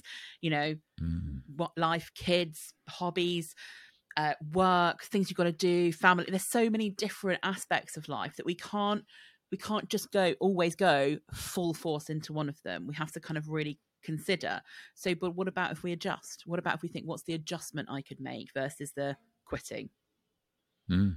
Yeah, I hear I, I hear what you're saying, right? The, and what what comes straight to mind is uh, someone named Nick Bare. His amazing influencer. He's um he's a power lifter and a and a long distance runner. Um, he's run a he's run a very fast marathon. I think uh, sub three hours. Uh, but he's also got the physique unlike any other marathon runner of that speed, and he does it specifically to prove that that's possible. But he's like you know ex US military and like that that kind of character, and he shared when it comes to exercise, and I think this applies to almost all areas in our lives. Uh, we're always we're either always going, we're either always working uh, too hard, and sorry, we're either working, we're almost always going too hard and not hard enough at the same time. Mm, Like we're always in a realm where we're we're putting in more effort than what we than what we sh- than what we need to to get sustainable results long term. But we're never putting in enough effort to or like eh, put training hard enough to be able to get the exceptional results that we really want to strive towards. And he he puts that into his training, right? 80% mm-hmm. of his of his workouts are very light runs. He keeps his heart rate at on like in the Maffetone rest method, less than 180 minus your age. So if you're if you're 40, then that's you know you'd keep your heart rate under 140 for all of your exercise. So while going for a run or whatever it is, you keep your or ballet, keep your heart rate under 140 for 80% of your exercise. The other 20%, he goes hard, like he's sprinting up hills, is doing whatever. And most people don't have the patience to do the groundwork yeah uh, which is the majority of it. And they also they don't have the determination or the grit to do the to put in the really hard effort, and so they tend to be in this middle ground, and they do none of it. It's like I have the choice of committing to running properly or doing jujitsu. And if I want to run properly and build speed while running slow, I've got to be able to do that 80% of the time. yeah if I want to do jujitsu, I'll probably want to do it two, three, four, five, seven times a week. And then I can end up doing both of them and neither neither of them doing well. And so it's a really it's a really interesting conundrum because I believe that this would apply almost everywhere, right? Oh yeah, Um, for sure. And it, it, often it's about you know understanding what those factors are, but also understanding what it what good looks like. Because so often I see people who who take it from a work perspective, who are trying to develop. They've put so much energy into their CPD, into their learning, into their development. They've done every bit of learning going, but they've spent no time applying that learning. Mhm. So you know, it's that they've done too much in one part of it and not enough in another. They, you know, Mm. it totally applies there. And what they then find is they've got all this stuff in their head, but they don't know how to apply it. Therefore, it hasn't become development. It's just become, you know, some training that they did. It's not actually really Mhm. developed them anywhere. So it's about understanding what those factors are and like pulling them together and knowing knowing where you're likely to go too hard and where you're likely to go too soft and kind of trying to soften the hard and harden the softs. That's a really weird Mhm. way of saying it, but like to maybe It's a bring those strange way to put it, into- yeah. it's a really strange way to put it. But like that's what came out of my mind without any filter. Um, trying to maybe find some of that actually, if I'm going to do this bit of development, I also need to do the how do I implement it at work thing. If I'm going to do this run, I need to keep it here. Otherwise, it's going to be not helpful. If I'm going to do this, I need to do more of that thing to be able to do it. And I, it's a really interesting one when we think about like success, isn't it? And where we want to get to is a lot of people. In fact, I think, you know, as you say, like most people don't necessarily want to be an ultra runner. They might just want to be able to run for their own fitness and for their own enjoyment. So it's about mm. w- what does success really look like for you? Is it doing an ultra marathon? Is it doing a marathon in under three hours? Or is it just completing a marathon? Would that be good enough for mm. you? So there's some things around understanding what that looks like and not getting overwhelmed by the inspiration of other people and what they do, but in what you want. Mm. But then what about the person who and what about the person who might be listening to this and they're thinking, well, I mean, that this goal is good enough in this area, and this goal is good enough in that area, and this goal is good enough in this area, and this area is good enough, and that goal there is good enough, and that goal there is good enough, and then you know it's a good enough life. Um, like it kind of sets up towards uh, living a good enough aka average life. I mean, most people would be listening to this podcast, at least from those who I know who listen to it. It's it's because they actually want to strive for more. Yeah, uh, they've got they've got an achiever blend in them, but either they've been spinning their wheels too hard and they've just been getting frustrated and burnt out, or they've been spinning really hard, getting great results, but then they see that suffering in another area, uh, or they want to be more successful and they yeah. don't know how. So the I think the key here is to know which of your goals it's okay to be good enough at, and which of the bits of your life is good enough is good. Like, where's that? And then to save yourself getting burnt out, like what are the what are the what is the one thing or the the two things where you want to be exceptional? And how would you define exceptional? And what are the steps you need to get to exceptional to get to kind of beyond average? And it's interesting because I think beyond average lives are actually made up of the people people who have those lives are made up of people who are determined in one particular area. They're not mm. necessarily trying to do everything because you're right you get burnt out if you try and do everything at that level so it's understanding which thing you want to do at an exceptional level and really investing in the time and the energy and the effort and the experimentation and all that kind of stuff into the what's that one thing I want to be exceptional at? And then when you're exceptional at that, you can build another thing. And then over the period of your life, you end up with a lot of things you're exceptional at, but you're not trying to be exceptional at everything all in one go. Because mm. that is like, you know, when you get then into kind of perfectionism tendencies, you get into burnout, you get into never feeling like anything is good enough because you're trying to do everything all at once. So I think it's about it's about this build and you know like the olympic teams talk about like what's the 1% what's going to make this 1% th- better what's going to make mm. the mm-hmm. boat go 1% faster what's going to do this and they look at the little activities that make you build up over time and i think mm. this is mm-hmm. the this is definitely the long win stuff it's not the short term gratification it's the what do i do now that makes me every day 1% better and then after a year and after 10 years and after 20 years i've built on that and i've built all these different bits of my life to mm-hmm. be able to do that. But I don't believe it's very healthy to try and be exceptional at everything in your life all in one go. Mm-hmm. Yeah, so, I'll agree with that. So pick um, something. Pick something, or pick a couple of things, or a few yeah. things, but don't but don't pick nothing. Don't pick nothing. No, and, and like don't pick nothing because you're just going to kind of coast, right? You'll coast and things will be good, and you're like, good enough. It depends on whether you go, oh, it's good enough, or it's oh, it's good enough. It's like there, there's definitions of good enough, like good enough that makes me feel good, or good enough that makes me feel like oh, I didn't quite achieve it. Well, when you're there. when you're coaching people, especially mm. in a leadership capacity, or just in people who are wanting to find more joy in their in their work in their life, and you're you're coaching them, and where do you draw the line between something being like a valid reason versus just another justification? Yeah. So I always ask people, okay, when you're telling me that, what percentage of that is excuse and what percentage of that is genuine reason? Like a genuine actual reason why you can't get it done or why you haven't done the thing that you said you were going to do. So there's the accountability factor in it. And most people, when you ask that question, are usually really good at knowing what their own excuses are and then it's like working through what those excuses. So if you if you want to coach yourself ask yourself the question if you're not getting somewhere which percent what percentage of this is excuse and what percentage genuine reason? Genuine reason there is usually a logical path to get over the genuine reason. There's usually kind of some kind of sensible thing. It's like okay well if i need to do that i need to invest another two hours a week. Where am i going to find that time from? How am i going to engage my squad to help me do it? You know there'll be all the things. For the excuses you've got to work on your mindset and you've got to go okay so are these excuses what why am i allowing these excuses to hold me back from where i want to get to? Sometimes it's fear of failure. More often than not and people are kind of really aiming for kind of success beyond the kind of average it's actually quite often a fear of success and a fear of what mm. will happen if you are successful. And I think that fear of success holds us back way more than fear of failure when we're at that mm. level, when you're kind of at the beyond average, exceptional level. People think about what will people think of me? Will people think I'm too big for my boots? Will people think I'm being really cocky if I achieve this?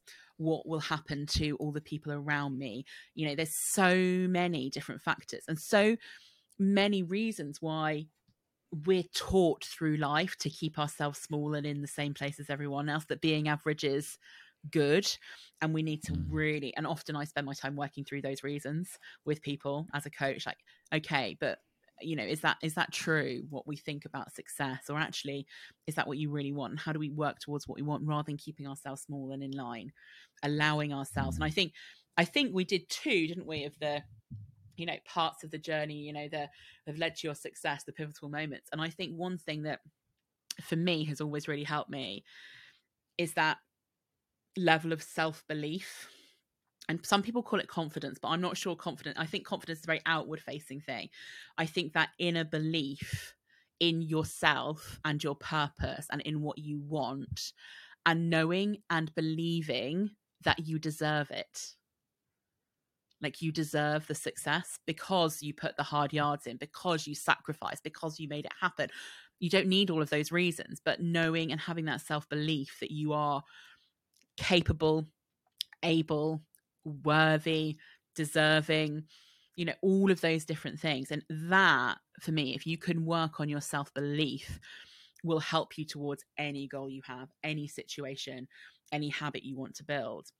Because if you haven't got that self belief, if there's doubt, if there's um, a sense of not worthiness of your success, it will always limit you. Right. at first, I was I was interpreting when you said excuses versus reasons. I had excuses in my mind as emotions from the way you're describing it, and mm-hmm. reasons as logic. But sounds like what you just said there is that excuses is actually doubt um, in yourself or in I your own capacity. excuses can be both. So excuses can be mm-hmm. kind of mm-hmm. like the emotional factors, but it can also be doubts. It could also be other people. So it's really interesting. Of like, I think what some people, if you think about people in business, they'd say to me, "Oh, Harry, I always knew you were going to be a success." But they'd also be the person that said, "Oh, I'm not sure Harry should really quit his corporate job. I'm not sure that's a very good idea. Shouldn't he be staying and doing that corporate stuff and kind of be in that world because that's where he's going to." So, if we listen to our doubters, often that can limit us as well and there will always be people who like doubt what you're doing and the decisions you're making and that's where i think you need the self-belief because i think the self-belief then goes it doesn't matter whether other people doubt me i don't I know I can do this. And it's a bit like the I totally forgot the person's name you were talking about who says, I am making this commitment to myself, I'm going to do it. They have the self belief that they will make that happen. Whether it's tough, whether it's hard. So I think self belief is a massive driver of our success whatever yeah, situation. That was that was Martin. I don't think I mentioned his name. That was Martin Budin, episode four. Mm. Uh, very cool. I think that's literally the only video that's available of him online, which is really is cool. Um, Amazing. Yeah, he's a cool guy. Um, yeah. Okay. All right. So, I mean, I I still want to talk about uh, the point which you raised earlier with regards to bringing your whole authentic full self to work with a professional filter. Yeah. And then I'm mindful that you've also spoken a lot about boundaries mm. in the mm. past as well. So do you want to do you want to talk a little bit towards boundaries, what type of boundaries there are and how how that applies to how people are able to apply that professional filter? Or is there more? Sorry, maybe I should ask first. Is there more to applying this professional filter than just the boundaries that you choose? Or um, does I think they're very, very much related. So I'll talk mm. about them in kind of together. So the there's a lot of noise in organizations about this kind of term bring your whole self to work. I'm sure you've probably heard it before which is really well intended. And it's about allowing kind of diversity of thinking, style, thought, all, all of the kind of stuff that we want to have in workplaces. The term makes me feel a little bit uncomfortable because actually, when I'm at work, there's bits of my personality that aren't really the bits that I would want. I always do kind of describe it as you know, I quite like a good swear every now and again, but that probably wouldn't be very professional in a working environment. So I kind of filter that bit out. I quite like to um, be a bit fun and be a bit jokey and you know, if there's a dance floor, I'll be the first person on it, all of that kind of stuff. That's not really the my work based personality. We probably all have things like this that are um you know things we don't necessarily want to bring to work. So there's some boundaries for me about what do we bring to work and what what do we not bring to work. And some people can bring you know and I, there is there there is some evidence that says you know the more of yourself that you can bring to work and be human and all that kind of stuff the better it is for everybody. But i think that professional filter is really important. But i think the boundaries come in for me in many many different ways. So there's boundaries around how we spend our time and what we're going to invest our time in we all have effectively the same amount of hours in a day. We can't we can't mold time. But some people have more responsibilities than others. So some people have more free time than other people. I mean, you've got kids, right? When you've got kids, the mm-hmm. free time you have reduces massively. You're trying to yeah, if if you're a committed parent, right? Yeah, yeah. yeah. I mean, like if yeah. you're one that just like, that. I know someone else can mm-hmm. deal with that. Carry on. Yeah but it does it reduces so our time over life and the free time we have and the available time for ourselves etc moves around and when we think about boundaries we need to think about where am i investing my time and what am i investing my time in and does that align with my goals my it's like all about this alignment stuff Is it does align with my goals and my values and who i want to be and who where i want to put myself in the world and so often mm. what we do is we have a boundary in our mind, but we don't tell anyone about it. And then we get really annoyed when people break our boundaries, but nobody knew they were there in the first place. So it's something about being open about what our boundaries are and why they're there.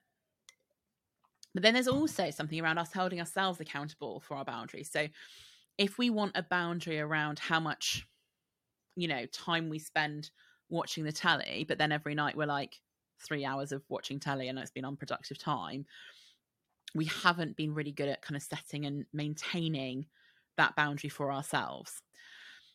So time is one. I think um, you know, people is another. Who are you investing in? And so often we're investing in people who are maybe not in our squad we're investing time in people who maybe don't bring us that sense of joy. We're doing it because we think we should. And I always think if we're ever saying, I think I should do that, we need to consult our boundaries and kind of go, is this something that we really want to do? Is it something I could do? Is it something I'm choosing to do? Rather than kind of being there and going, oh, I'm doing this because I think I should, and then I'm going to moan about doing it, and I'm going to do it without my full effort and my full energy, and I'm going to be a bit grumpy about it. It's like, well, why are you doing it in the first place? You don't actually have and so all of this is about your professional self. So when you're choosing to bring your professional self, you're looking at these factors. Well, I think actually beyond that, so that would be the filter stuff, would be your professional self. But actually, if you mm-hmm. think about boundaries, I think boundaries fit in our entire lives there's some things that we need. Boundaries between what conversations you're happy to have and not happy to have at work not would be a boundary about a filter. But a boundary about you know whether you're going to go and go to somebody's you know kid's third birthday or spend the time on your goal or your development is a choice you're going to have to make and a boundary you're going to have to set based on what's important to you not what's always important to the other person so we need to think about where are we investing our time because we cannot do everything that we want to do. Having said that, there's also some really interesting research is that we apparently overestimate the time we think it takes to do something joyful. Mm. So we can actually find small bits of time. So that, that's a totally side. I've, I've gone off on a sideline now, but that is a, a really interesting thing is we think it takes loads of time and it doesn't. You can get some joyful things in five minutes like hey you know if you know that instant you know instant gratification stuff put your favorite tune on in, in the background. Mm. that'll give you a moment of joy. But the boundary stuff i think is a if you want especially if you're a person who is working towards a goal and you want to be successful the i Uh, you know from the successful people that i've spoken to i'm sure you have they are usually the people who have really good boundaries around what they're going to do and what they're not going to do, what they're going to say yes to, what they're going to say no to. Because we have to remember every time we say no to something, we allow something to be a yes because we save our time and invest in something else. They're not people who are being dragged in a hundred different directions because of the whims of everybody else around them. They're making decisions and choices about where they want to invest their time and their energy and their you know expertise they're making those choices. And i honestly think that boundaries are one of the things that can turn you from being really gloomy to being really joyful because you're doing the stuff that makes a difference to you and not yeah. dragged in a million different directions. Yeah i mean to, to add to that i think that the the pattern which i'm seeing is it's not that they necessarily choose what they say no to it's that they choose what is required in order for them to say yes to it. Yes. So so they'll say one mentor who I haven't gone on the podcast yet. Maybe I should get her on. She's amazing, actually. But uh, she she explained to me once that she never says no. She'll never say no. She'll say yes if. Yeah. And then she's forced to work out, well, what's that if? Yes, yes. if. So if someone came and said, give me your entire engineering company. Like I, I want to get, I want you to give me 50% of the equity of your yeah. engineering company without me paying a dime. She'll say, she won't say no, as tempting as it might be to say, get the hell out of my office, get, get out of here. Mm-hmm. It'll be yes, if you bring X amount of money of revenue to the business and don't get paid for it. Like, yeah, yeah, great. Then you can have 50%. Like if you over the next two years, you bring $10 million worth of revenue into the business, then yeah, you can have 50% of the equity Great. I'd love to give it to you. Um, and so if we come from that frame, Vinh Giang as the example is yes, if. Martin a lot of his stuff is off a whim. Yes, mm. if. Uh, and these are people who choose to say yes a lot more. I, I find that I find that most people tend to try and say no to a lot of things or at least they say no to the joy of the thing or the no to fully committing themselves to it right yes. like they they'll often say no to full commitment yeah. but they'll say or they'll go like oh i'll try and be there if i can i'll yeah. make it I'll yeah, see what I'm up even to, worse, right? Which is like, oh, it's just so non-committal to anything, and it's like just to be good at. I, I, it's interesting when you talk about you know the yes if i've got a, a, great friend who's also a coach and one of her things is if it's not a seven out of ten minimum for me i'm not going so it has to be mm-hmm. like a 10 is like the best thing ever.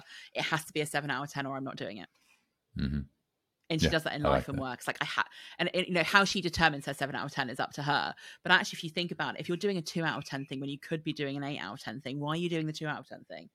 Yes, yeah. I think a lot of people don't recognize that, or don't have the belief in themselves, or the the enough of abundance mindset yeah. that there are lots of things that they're able to be doing.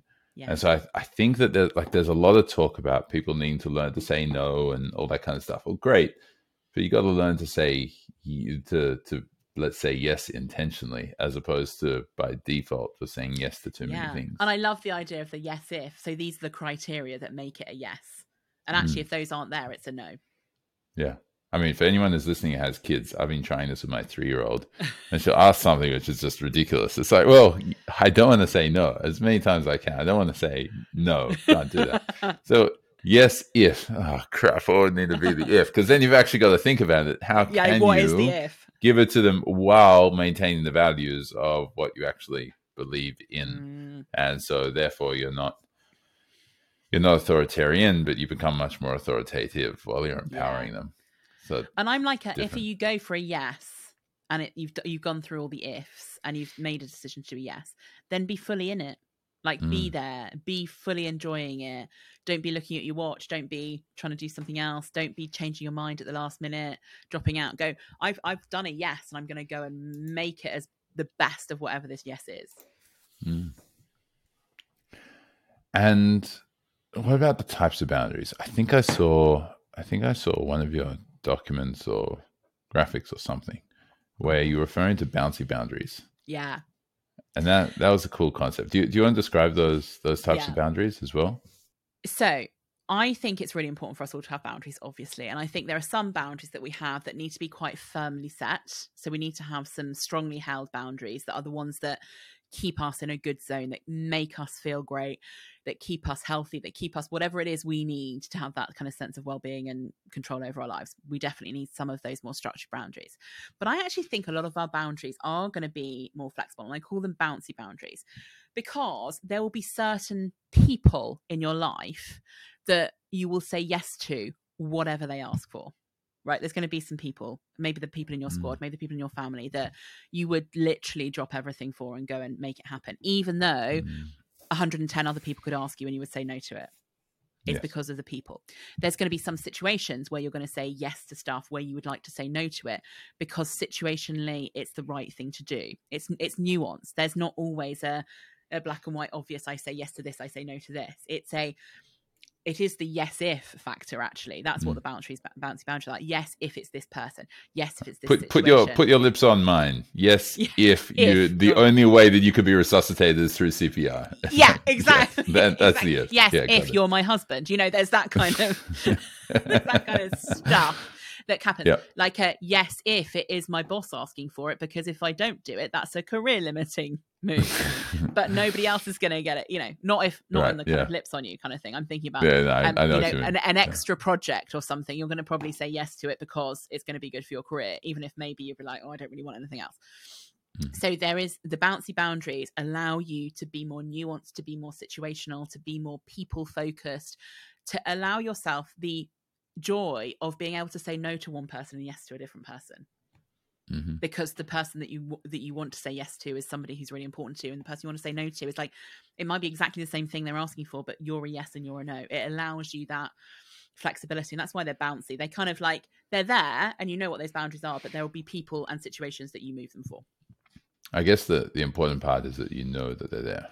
yes yes and you know Yeah. why Yeah, It's you know what? they're- you know yeah. why you're not using the boundary you would usually have because of because you're thinking it through and so often i think when people ask us things and they ask us for what we need or to go to things we think we have to give people an answer immediately we think it's like Mm. i have to say yes or no and then we're more likely to either say you know that neutral oh well i'll think about it or to say Mm. no or to say yes and regret it is I think we need better ways. And one of the things I just recommend for everybody is to say things like, if you were to ask me, Harry, to do X, Y, Z, I might say, Harry, that's such an honor to be asked. Can I get back to you tomorrow when I've had a look at whether I can fit that into my schedule? And it Mhm. gives me the time to go away and think about, mm, is this the right thing for me to do? Am I making the choice for the right reasons? Do I really want to step into this? Have I got the energy for it? And to make better decisions because we've pressed pause for a moment and we've gone, okay, what's my real answer to this? And we've given ourselves time to think through it. We do not have to give an answer immediately. Yeah, I mean, it also then just depends on the ultimate goal. Like you, Yeah. I believe that there's space to be able to make a commitment with the full intention to fulfill it. And then, yes. and then, or like it's not a full commit, like you make, you start the process, which would ordinarily result in a particular outcome. Like I've had, I've had a, a handful of interviews on the podcast, which have not resulted in being aired and they won't be aired. Uh, just because I don't believe that they're going to be in service of the people who are subscribing. I Yeah. don't believe that they're going to be in so and like, rightfully so. Those people are when I've told them, told them as opposed to ghosting them and just never Yeah, releasing like, them. Right? Actually, actually go to them. Actually go to them and tell them because they've invested time. They've expressed a level of vulnerability. They've Mm. exposed themselves a little bit. They obviously I asked some some pretty deep questions or challenging questions, um, and like it gets personal. And so like people have invested a fair amount into it and then they get excited by the conversation. Most people Yeah. afterwards like wow that was an awesome conversation. I loved it. Like that was really cool. Uh, thank you so much all that kind of stuff. And so they've done all of that. And they and then i'm saying sorry i'm well, i'm not going to release it because of these reasons. And i know that that could upset you. I'm sure it did upset them. Um but there was it was the valid like the primary reason is I want to make sure that whatever I'm sharing is going to be of high value to the people who are listening, or good enough value, right, for the people Yeah, yeah, who yeah. are listening. And and for me, I probably set that down as like eight, eight and a half, right, out of ten. That that's where the good enough standard sits. And so, I mean, like there, are, I think there are times where you're able to say no to someone even after you've said yes. I personally find that easier to do than most people, and in many ways, I wish I wish I didn't find that so like so relatively easy. Because I mean, like like even just staying true to my word to myself, right? Yeah. like, to Yeah. be able to commit to something and then actually follow it through. But there are times, I guess, when you got to be able to change it. But yeah, I mean, I guess the the boundary needs to be bouncy for yourself if you know the core reasons why and if you know what it's going to cost. And I, I think, you know, the staying true to yourself, knowing what you want to do, knowing who you're in service of, knowing what your values are. And it all comes back to the same thing, doesn't it? Where does Mhm. this align to what you want to do on your podcast? And if it's not aligned to that, then even when people have invested their time and effort and energy into it, you might need to say, do you know what? It's not the right thing. This isn't the right audience for this conversation. And, you know, thanks very much for having it, but it's not the right thing to do.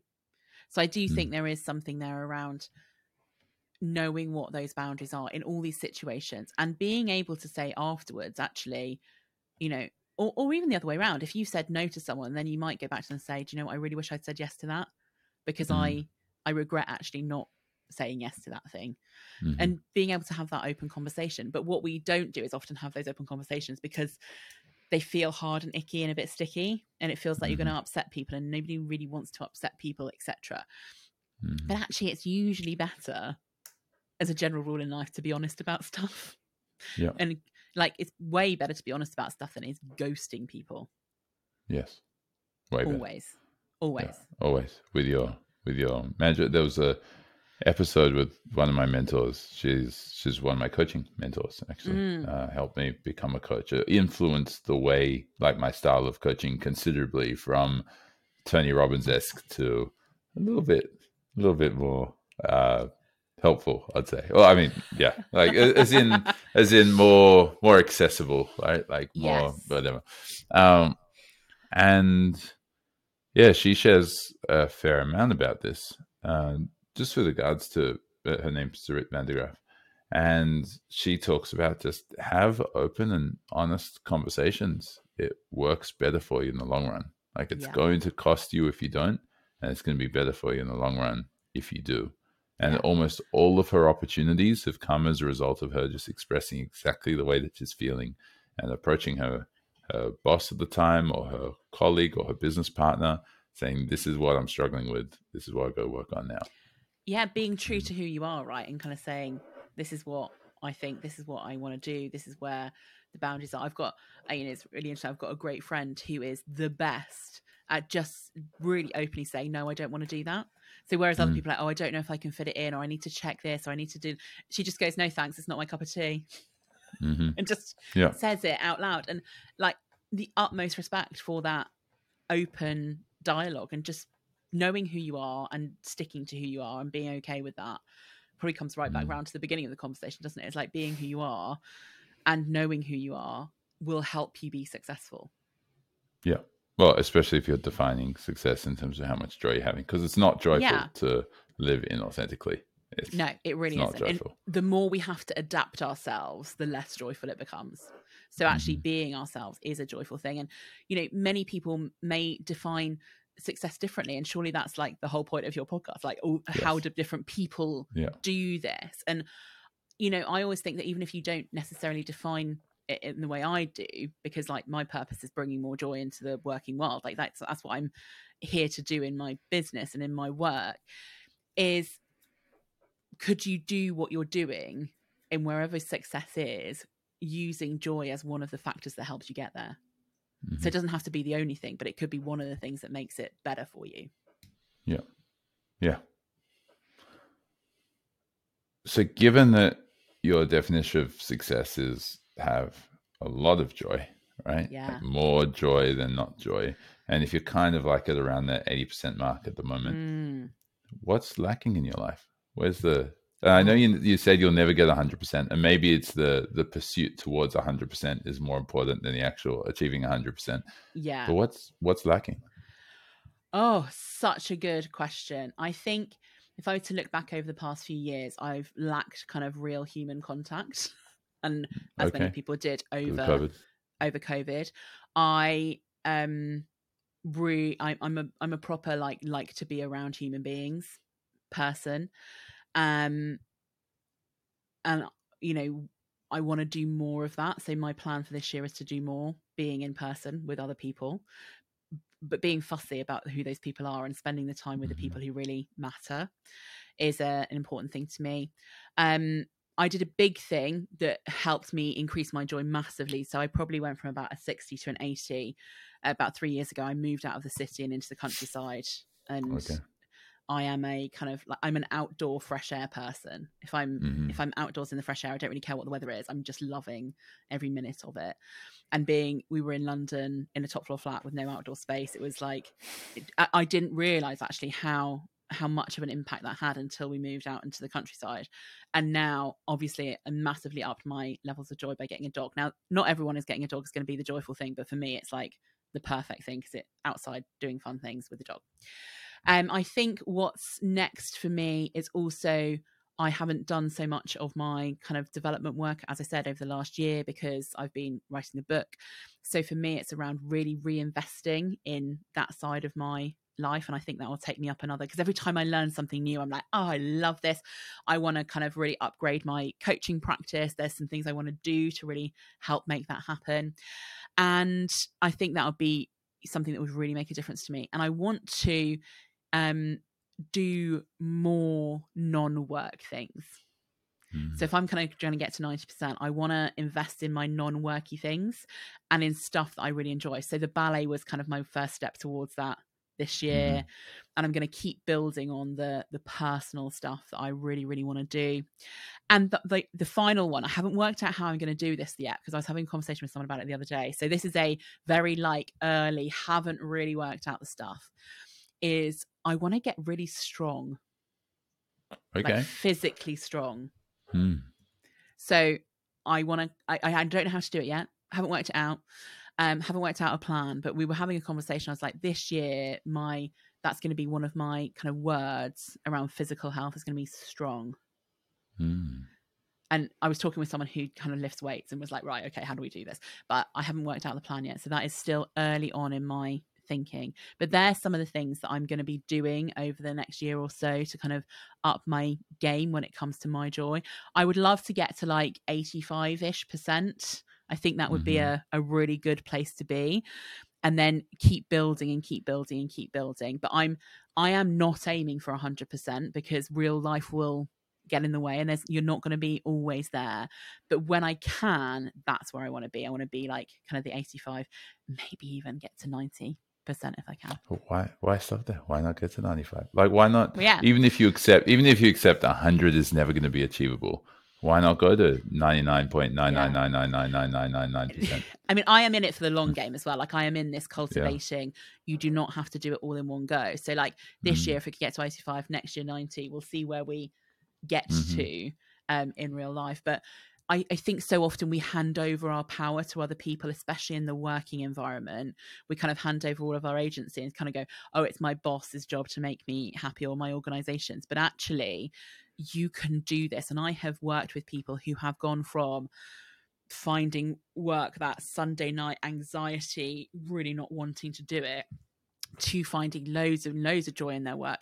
And actually, by finding joy in their work, they found more joy in their life as well. And it's all really been complementary and kind of spread across their whole life. So it's totally possible. If you're at 20% at the moment, you could get to probably 30 or 40% by the end of the year. If you're at 50, you could probably get to, you know, you, you've got, you could get 20% in a year up, Mm. definitely, for sure. Aside aside from not seeing people in real contact and living in the wrong space uh, what have been like the really emotional challenging areas in your life like even if you look over the last 20 years that have severely restricted your joy Oh, that's such a good question. Um, what has severely restricted my joy? I think times of big change have always Mhm. been challenging. So things like um, quite early on in my career, actually, uh, my job was made redundant, and I had to look at like what do I do here? Where do I? How do I change it? What do I? And so often it's like periods of change in in work that really make us feel n- not to have that self belief, to feel like we don't know what we're doing, to feel like we're not wanted, we don't belong, etc. So I think that they are probably big moments. Um, I think it, big scary things like you know love and life and outside of work Mhm. and how do all these things happen and stepping into like i got married how many years ago was it 12 and a half years ago but that you know working through relationships and finding people and going from like being alone to being with somebody else and i think that's a really interesting it's totally onto a really interesting point is balancing the joy between you and your partner if you have a partner and Mm. how do you allow each other to have the joy that you have and we're me and my husband are very different like i'm completely extroverted very much a people person he's very introverted very logical very kind of thought and sometimes like our worlds like clash and it's like ah Mm. because what brings me joy and what brings him joy is really different so actually Mhm. sometimes we have like a icky sticky like Ugh, this isn't going to work for me and this is not but i'm doing it because it brings you joy and by seeing you being joyful i can find so there's some icky bits that you have to work through but understanding each other and knowing that there's some sacrifices and some you know you get to balance some of those things out i think has been really interesting um I've totally got what I've totally forgotten what your question was now, and I've gone down a like totally different line. It was like em- emotional the, moments, The, the, wasn't hard, it? the hardest, most emotional times for you. Um, Like, what's been really hard for you that you, even even if you imagine that you go back to that place as yourself now, and you can go Mm. back there and give your younger self that advice, and it was a really tough Ooh. time. If if you're happy to to share the experience that you went through, and how it was really feeling, and what advice you'd give yourself as well. Yeah, such a good one. I'm I'm going to go way back, I think, for a little bit, if it's all right, and go kind of back to like school days and thinking about like what was happening at school. Um, when I was about 16, 17, I was I was wasn't very well, and I was struggling with um they called it ME then. I think they call it chronic fatigue syndrome or something now. I kept getting ill, kept getting ill, kept getting ill, and it meant that I um was off school quite a lot and i went to a kind of a, a really good school which produced a lot of very successful people and it was very much based on what are your grades are you going to be good enough etc and the reason i go back there is because it really brought out a lot of feelings of not being good enough and not being able to be in control of what was going on and feeling like i was failing a lot of the time and i'm not I'm not particularly good with failure. I don't really like it. And, you know, I didn't do particularly well in my A levels, which are like, I don't, I don't know what the equivalent is for you, but like the when you're 18 and then go to the university, Yeah, whatever that sure. is in your world. And I wanted to do uh, acting at university. So I was really into kind of like the drama side of life, loved kind of the stage. And I didn't get accepted into any of the universities that I wanted to go to. And it's not surprising really because there there was only like six of them that did it as an, a degree and very small number of places and I wasn't very well when I was doing it. And like looking back I'm like it's all good. But that kind of feeling of being rejected, that feeling of not kind of being able to do what you really want to do at that time was really tough for me. I really wanted to do it. And what ended up happening as I went through clearing, which is how you get into university when you haven't been offered a place, and I ended up doing a degree in music, which is kind of aligned to the act. It's like a performance art, you know, it's in that space. And if I were to look back now and tell my younger self, is that I would say to myself, you weren't being rejected, you were being redirected into where Mm. you were supposed to be and I absolutely was supposed to be on that particular course. I know for sure now with the people I was doing it with. Um, I have the bestest friends, the people in my squad, etc., come from that space and that time and I was supposed to be there doing that. I wasn't supposed to be doing the other thing. And I think whenever I think now about feeling rejected, I automatically now go to hang on a minute. This feeling of rejection is just me getting into the place where I'm supposed to be. It's being redirected into mm. something. It's being repositioned in your life to something you don't know about yet, but something great is going to happen from this rejection. And I use that as an example for a lot of people actually. And when I'm thinking about it now, like I can, you know, when you can like still feel the feeling of like, oh, it mm. felt horrible at the time. And there's been lots of hard things that have happened since then.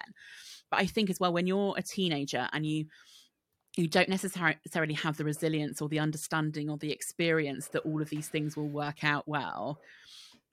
It's that scary moment in time and i always think to you know when you're 17 you, you think you're going to have to make all these big decisions about life. Now i did a music degree and i do nothing about music in my job.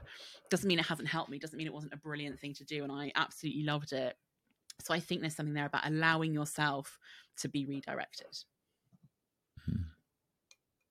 Allow yourself to be redirected that's cool all right. Like to so, feel uh, to feel the rejection and then go go with wherever to feel it, still feel whatever the emotions still feel are. It. Like then, I always think, feel your feelings first. Like allow mm. your.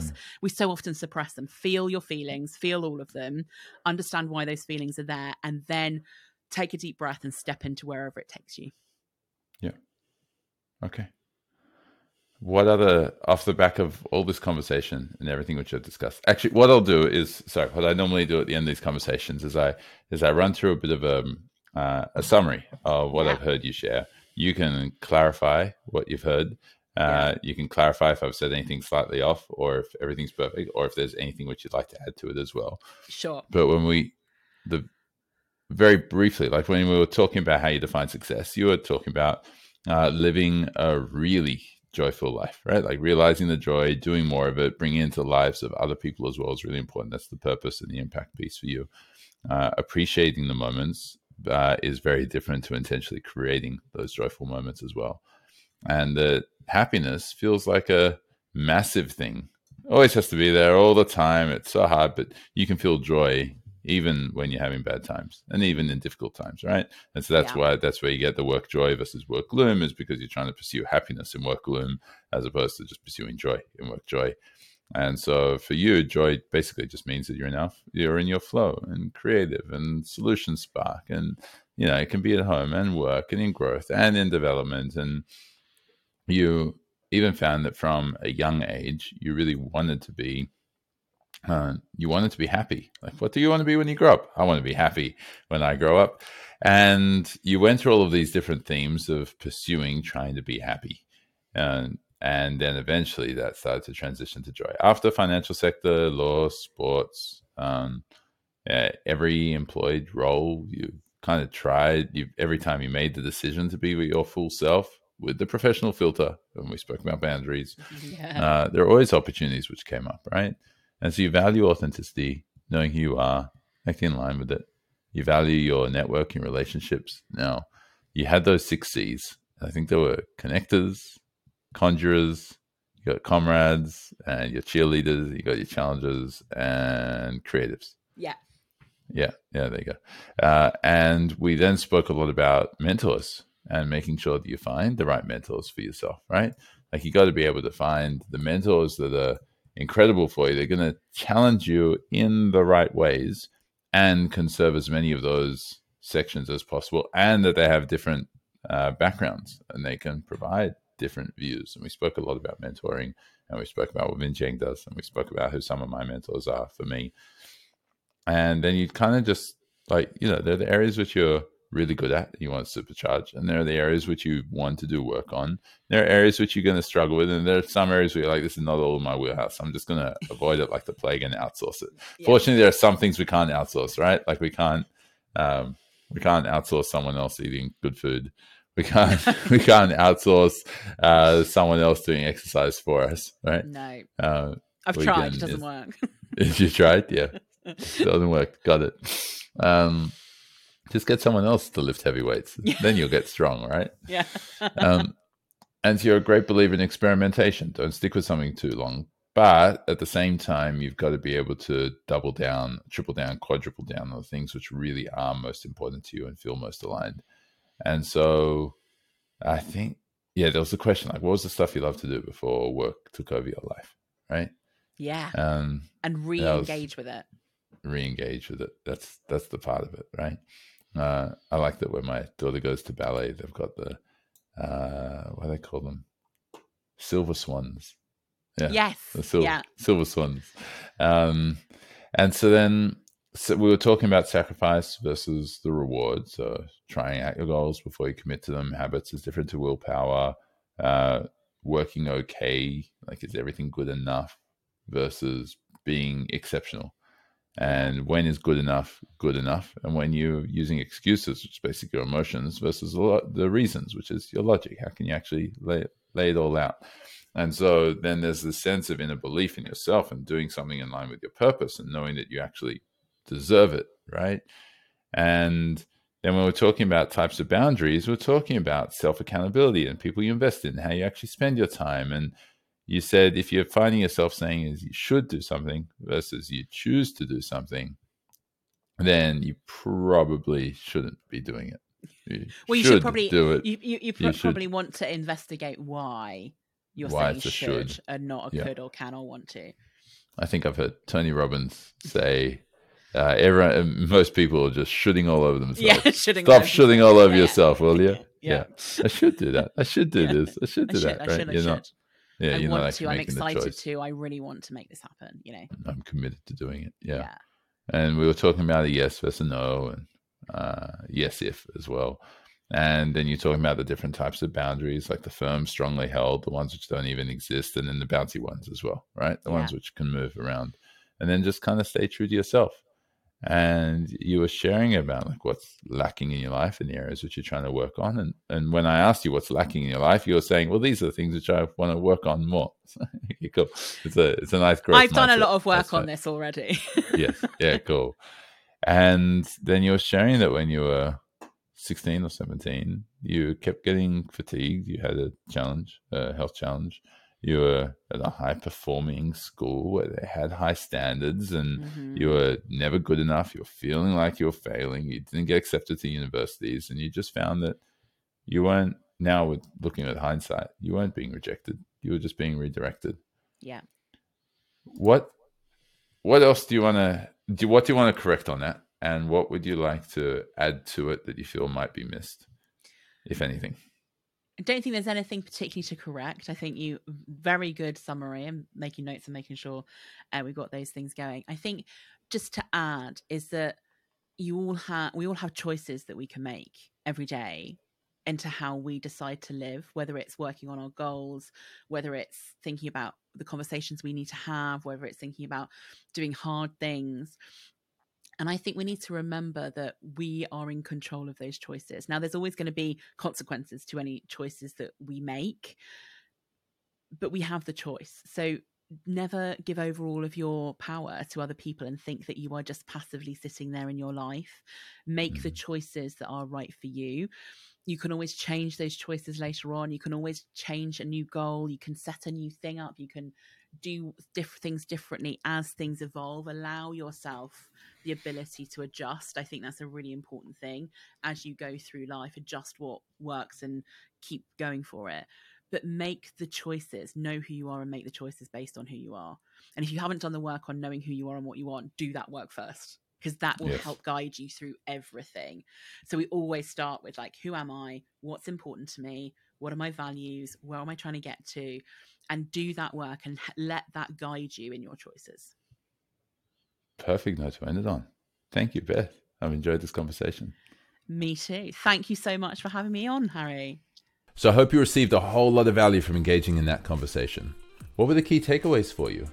What can you schedule in your life right now to make sure that the time you just invested into listening to this exceptional conversation with this amazing mentor and this amazing individual is time that wasn't misused, but was time that you've allocated properly to enhancing your life and improving it? Whatever it is, schedule it now, practice it now, be the successful person you're meant to be, live with purpose.